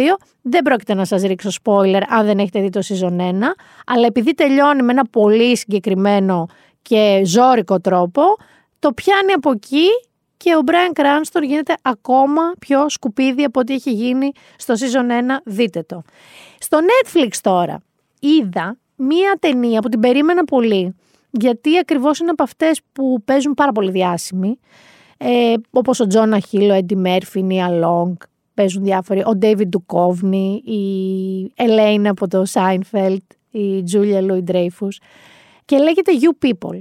Και είναι μία ταινία που στην ουσία ένας λευκός, αλλά που αγαπάει τη μαύρη κουλτούρα γενικά, ερωτεύεται μία κοπέλα από μαύρη οικογένεια, η οποία κιόλας είναι πολύ ρε παιδί μου hardcore με το Black History και είναι πολύ ακτιβιστές και οι δύο είναι έτσι καλοβαλμένες οικογένειες και οικονομικά και κοινωνικά. Και αρχίζει τώρα, ξέρεις, μία ιστορία παρεξηγήσεων, ο Έντι Μέρφυ με τον Τζόνα Χιλ που είναι ο πατέρας της κοπέλας του και ο υποψήφιος πια γαμπρός του τον παίρνει παραμάζωμα, η μαμά του Τζόνα Χιλ με την κοπέλα του προσπαθεί να την πείσει ότι δεν έχει κανένα θέμα με το χρώμα του δέρματός της και είναι πολύ cool και πέφτει επί μία γκάφα στην άλλη.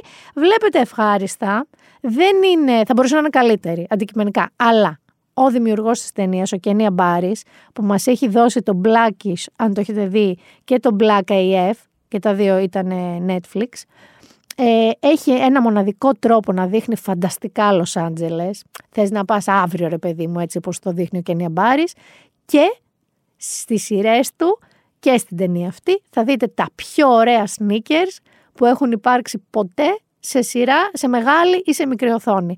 Ο τύπος έχει ο ίδιος αιμονή, με συλλεκτικά sneakers, καταλαβαίνεις τώρα τι γίνεται, πανσπάνια, και όλοι του οι πρωταγωνιστές στην ταινία φοράνε καταπληκτικά sneakers. Οπότε και για το φαν, εύκολα το βλέπετε και εκεί μεσημέρι ρε παιδί μου, πολύ καλά θα περάσετε, αλλά και για τα aesthetics δείτε το You People.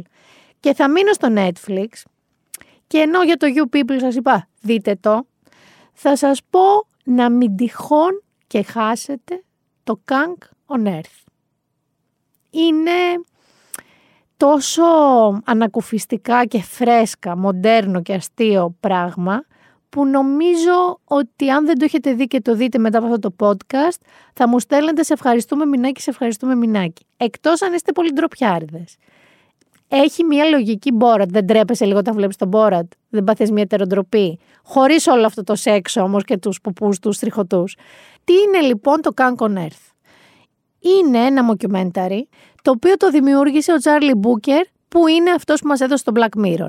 Η ηθοποιός όμως αυτή η Diane Morgan είναι αυτή που είναι η Φιλομένα Κάνκ, η οποία είναι μία ρεπόρτερ, μία δημοσιογράφος που ταξιδεύει σε όλο τον κόσμο ή όπως λέει η ίδια όπου επιτρέπει το budget και η COVID και αναζητά τις πρώτες στιγμές της ανθρωπότητας. Το πιο αστείο κομμάτι είναι ότι ρωτάει με μια ασύλληπτη ανέδεια, αφέλεια και ύφος αδιανόητα πράγματα τους καθηγητές των πιο διακεκριμένων πανεπιστημίων που είναι, θεωρούν τον κουρού στο είδος τους οι άνθρωποι.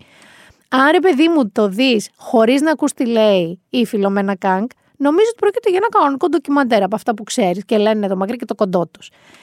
Όμως, αν ανοίξεις τη φωνή, κάνει τις πιο άβολες συνεντεύξεις, ανοίγει διάπλατα κάπως τα μάτια της και αμολάει κάτι ρουκέτες στους καθηγητές και επιστήμονες που δεν μπορείτε να φανταστείτε. Θα σας πω μερικά παραδείγματα. Α πούμε, λέει, ήταν ο Ιησούς ο πρώτος celebrity που έγινε θύμα της cancel culture. Ρωτάει έναν άνθρωπο μελετητή. Ήταν, ρωτάει έναν άλλον, η ανακάλυψη της γραφής μια σημαντική εξέλιξη ή κάτι ξαφνικό με σύντομη επιτυχία όπως η rap metal. Ο επιστήμονας της απαντά ότι μόλις κάποιος σκέφτηκε τη γραφή και την έκανε πράξη έγινε ασταμάτητη. Και λέει Κανκ. Οπότε ήταν κάτι πολύ πιο μεγάλο από τη rap metal αμήχανο της λέει ο καθηγητής είναι πολύ μεγαλύτερο. Και του λέει και από την acid jazz πιο μεγάλο. Ο άνθρωπος αυτός επιστήμονας. Μετά λέει, ας πούμε, σχολιάζει. Είναι απίστευτο ότι ενώ ανακαλύφθηκε πριν χιλιάδες χρόνια, η γραφή υπάρχει ακόμα και σήμερα. Κάτω από το βίντεο που βλέπουμε online.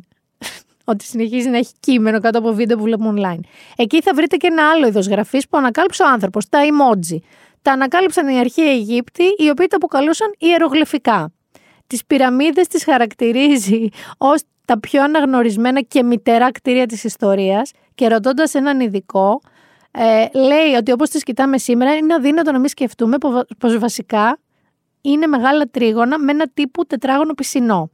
Και σε μια καθηγήτρια Αιγυπτιολογίας της λέει: Υποθέτω ότι το σχήμα τους εξυπηρετούσε γιατί όταν έβρεχε δεν κρατούσε το νερό. Και αφού την κοιτάει η γυναίκα έτσι, την τελειώνει και της λέει: Οι Αιγύπτιοι έχτισαν τι πυραμίδες από κάτω προς τα πάνω ή από πάνω προς τα κάτω. Μετά έχει ένα καταπληκτικό κομμάτι με την ελληνική τραγωδία. Που αλήθεια, στο πρώτο επεισόδιο είναι αυτό. Πρέπει να το δείτε μόνοι σας, γιατί παραλληλίζει τις ελληνικές τραγωδίες τύπου Ιδίποδε και Σία με κάτι που αυτή θεωρεί τραγικό. Ε, θεωρεί ότι οι Ολυμπιακοί Αγώνες ήταν ένα τύπου θέατρο για ηλίθιους ανθρώπους, όπου ασχολείται πολλή ώρα με το ότι οι αρχαίοι Έλληνες στου Ολυμπιακούς διαγωνίζονταν γυμνοί και ένα συγκεκριμένο σημείο της ανατομίας τους που πάρα πολύ φαινόταν στους θεατές. Ε, επίσης πεθαίνω γιατί λέει για την, ε, για την Κίνα, περνάει στην Κίνα μετά την Ελλάδα και λέει ότι ο Κιν Σι Χουάνγκ ήταν ο πρώτος χαρακτήρας καρτούν γιατί τότε δεν υπήρχαν φωτογραφίες και του ζωγράφιζαν σαν ε, φουμαντσούρε παιδί μου. Ε, είναι ο πρώτος χαρακτήρας καρτούν που έφτιαξε τη δική του αυτοκρατορία και έχτισε και το συνοικό τείχος ο χαρακτήρας καρτούν. Και αγαπημένη μου στιγμή, επίσης είναι στο πρώτο επεισόδιο αυτό, λέει πως οι Ρωμαίοι δημιούργησαν πολλά και τελειοποίησαν κάποια που πήραν από άλλους λαούς. Έχει λοιπόν ένα πολύ, πραγματικά νομίζω είναι ο πιο αστείος καθηγητής, ο πιο cool, ε, αρχαιολογίας και κλασικών τεχνών του Πανεπιστημίου του Cambridge και του λέει: Εγώ θα σε ρωτάω πράγματα και εσύ θα μου λες αν οι Ρωμαίοι τα εφήβραν ή τα τελειοποίησαν. Ξεκινάει με την υποδαπέδια θέρμανση, συνεχίζει με κάποια λογικά πράγματα και καταλήγει με το λεύκανση του προκτού. Και ο άνθρωπος την κοιτάει, αναγκάζεται να τη ρωτήσει τι είναι αυτό η λεύκανση προκτού, να του εξηγήσει και να του πει ότι μπορείς μόνο να επιλέξεις αν την εξέλιξαν ή την εφήβραν. Μπορείτε να καταλάβετε πόσο δύσκολη είναι η θέση αυτών των ανθρώπων. Γιατί τα ρωτάει όλα αυτά, γιατί μπορεί. Και είναι πραγματικά ένα από τα πιο άβολα και καταπληκτικά πράγματα που έχετε δει. Και θα σας πω κι άλλο ένα που μου έχει κάνει με εντύπωση. Λέει κάποια στιγμή σε έναν καθηγητή στο Πανεπιστήμιο της Οξφόρδης, ποιο γεγονός ήταν πιο σημαντικό πολιτισμικά, η αναγέννηση ή το single ladies της Beyoncé; Ο καθηγητής αυτός κάνει μια παύση, την κοιτάει και της λέει: Η αναγέννηση προσπάθησε να αλλάξεις την κουλτούρα στο σύνολό της, μάλλον μια επιδείξη που δεν την έχει η Beyoncé. Και του απαντάει: Οπότε τι έγινε, η δουλειά λίγων straight λευκών ανδρών καταστρέφει τη δουλειά της Beyoncé. Πραγματικά δείτε το, δείτε το, δεν μπορώ να το, να το πω αρκετές φορές, δείτε το Kang on Earth και thank me later. Και σίγουρα επίσης αφήστε λίγο στον εαυτό σας και τη δυνατότητα για λίγο ρομάντζο. Βγαίνει μια χαζοκομεντή, δεν την έχω δει γιατί βγαίνει σήμερα που βγαίνει το επεισόδιο, με Reese Witherspoon και Aston Kutcher που λέγεται Your Place or Mine ε, και είναι δύο φίλοι που κάπως και γίνεται ένα swap και ο ένας ζει στο σπίτι του άλλου και μάλλον ερωτεύονται, φαντάζομαι. Αλλά είναι μια ταινία που τη βλέπεις ευχάριστα και παιδιά ναι είναι και το Αγίου Βαλεντίνου και τέλος πάντων κάντε ό,τι θέλετε το Αγίου Βαλεντίνου. Ζήστε το, κοροϊδέψτε το, μην το κοροϊδέψετε, γεμίστε το σπίτι λουλούδια, μην γεμίστε το σπίτι λουλούδια, πηγαίνετε για ρομαντικό δείπνο ή φάτε σουβλάκια, κάντε ό,τι θέλετε. Αλλά και αυτές οι rom-coms είναι μέσα στο πρόγραμμα. Και κλείνω με τις σειρές, γιατί τη Δευτέρα έρχεται το έτερος εγώ Νέμεσης. Είναι ο τρίτος κύκλος και τελευταίος του έτερος εγώ με όλο το σύστημα το γνωστό αγαπημένο πυγμαλίων Δαδακαρίδη, αλλά και menu entries, Βαντινό Αλμπάνη, Μαριανά του Μασάτου. Παίζουν λίγο παραπάνω ρόλο γυναίκες αυτή τη σεζόν. Εγώ θέλω να σας πω ότι έχω δει τα δύο πρώτα επεισόδια. Ευγενική χορηγία, κόσμο μετά μου τα στείλανε. Δεν θα ρίξω spoiler. Θα σας πω ότι ήδη από τα δύο πρώτα επεισόδια μπαίνουν κάποια πράγματα στη θέση τους, ανοίγουν όλες οι καινούριες υποθέσεις και έχεις από τη μία μεριά τον Πυγμαλίωνα Δαδακαρίδη, το Δημήτρη Λαΐνη που έχει περάσει, αν θυμάστε, από την προηγούμενη σεζόν μια τεράστια απώλεια της κοπέλας του και έχει αποτραβηχτεί από τα πάντα και ζει λίγο με παρεστήσεις και όνειρα και προσπαθεί να θυμηθεί την κοπέλα του και από την άλλη έχεις να ξεμπλέκει μια ολόκληρη παλιά υπόθεση και παλιοί πρωταγωνιστές και ένα καινούριο συμβάν, μια έκρηξη σε ένα γραφείο κηδιών. Το λένε και μόνοι τους, δεν σας κάνω spoiler. Και βρίσκουν εκεί και ένα πτώμα. Και από εκεί ανοίγουν νέες νέες πόρτες σε μια σειρά που τα δύο πρώτα επεισόδια που είδα εγώ είναι καταπληκτικά. Οπότε, έτερος εγώ έρχεται τη Δευτέρα, φυλάξτε το και αυτό, κρατήστε το. Εντάξει, σας έχω πει πάρα πολλές σειρές. Αλλά από όλες αυτές που σας είπα, το πιο πρωτότυπο είναι το Kank on Earth, που ασχοληθήκαμε και περισσότερη ώρα μαζί του. Και μετά νομίζω δείτε μ, Poker Face, επειδή είναι πιο καινούριο. Μετά δείτε τις παλιές που σας είπα, το Unforgotten, το Those Who Kill και το Dublin Murders. Και τέλος πάντων δείτε τα με τη σειρά που θέλετε. Αλλά πρώτα το Kank on Earth. Προχωράμε σε βιβλία. Έχω και βιβλία. Και τα δύο μάλιστα βιβλία, το ένα βγαίνει ταινία τώρα και το άλλο βγαίνει σειρά 31 Μαρτίου στο Amazon Prime. Και τα δύο αξίζει να τα διαβάσετε πριν τα δείτε. Δεν έχω δει κανένα από τα δύο. Μπορεί να είναι καλές αποδόσεις και μεταφορές, αλλά σπάνια θα φτάσουν το βιβλίο και είναι και καλές παραγωγές. Πάμε να δούμε ποια δύο βιβλία σας προτείνω. Πρώτο, Πολ Τρεμπλέ, βραβεία Λόκους και Μπραμ Στόκερ, ένα βήμα πριν την αποκάλυψη. Κέρδισε τα δύο αυτά βραβεία ως καλύτερο έργο φαντασίας. Πήρε φοβερές κριτικές αυτό το βιβλίο. Ο Στίβεν Κίνγκ το χαρακτήρισε προκλητικό και φρικιαστικό. Και δεν είναι τυχαίο ότι ο M. Night Shyamalan αποφάσισε να το μεταφέρει στο σινεμά, αν έχετε δει τα τρέιλερ γιατί κυκλοφορεί πολύ ευρέως, ε, το Knock at the Cabin. Αυτό είναι ως προς τις ποιότητες. Το σενάριο, η υπόθεση δεν ακούγεται τόσο τρομακτικό, αλλά αν έχετε δει το τρέιλερ του Σιάμαλαν, είναι. Είναι ένα 7χρονο κοριτσάκι που κάνει διακοπές σε μια λίμνη, σε ένα κάμπιν σε μια λίμνη, με τους δυο του μπαμπάδες, ο Βασίλης Τσιάρδας θα ήταν έξαλλος αυτή τη στιγμή, όταν τέσσερις τύποι με αυτοσχέδια όπλα θα εμφανιστούν από το πουθενά, έχοντας στο μυαλό τους να δελεάζουν το κοριτσάκι, ώστε να τους βάλει μέσα στο σπίτι, στο κάμπιν. Αυτό είναι υπόθεση. Το βιβλίο όμως ε, το οποίο είναι από τις εκδόσεις Οξύ από τη σειρά Κόλαση. Κάποτε ήταν πάρα πολύ αγαπημένο με μένα αυτή η σειρά Κόλαση. Έχω περάσει με τρομερά βιβλία. Ο Παρίας είναι ένα από τα αγαπημένα μου των εκδόσεων Οξύ σειρά Κόλαση. Λέγεται λοιπόν ένα βήμα πριν την αποκάλυψη και είναι η ταινία η νέα του M. Night Shyamalan Knock at the Cabin. Σας προτείνω σίγουρα να το διαβάσετε. Προλαβαίνετε γιατί είναι από αυτά τα βιβλία, να σας το πω εγώ γιατί το διάβασα, που φεύγει νερό. Και φεύγει νερό και γιατί είναι καλογραμμένο προφανώς, αλλά κυρίως γιατί είναι πάρα πολύ intense, είναι έντονο.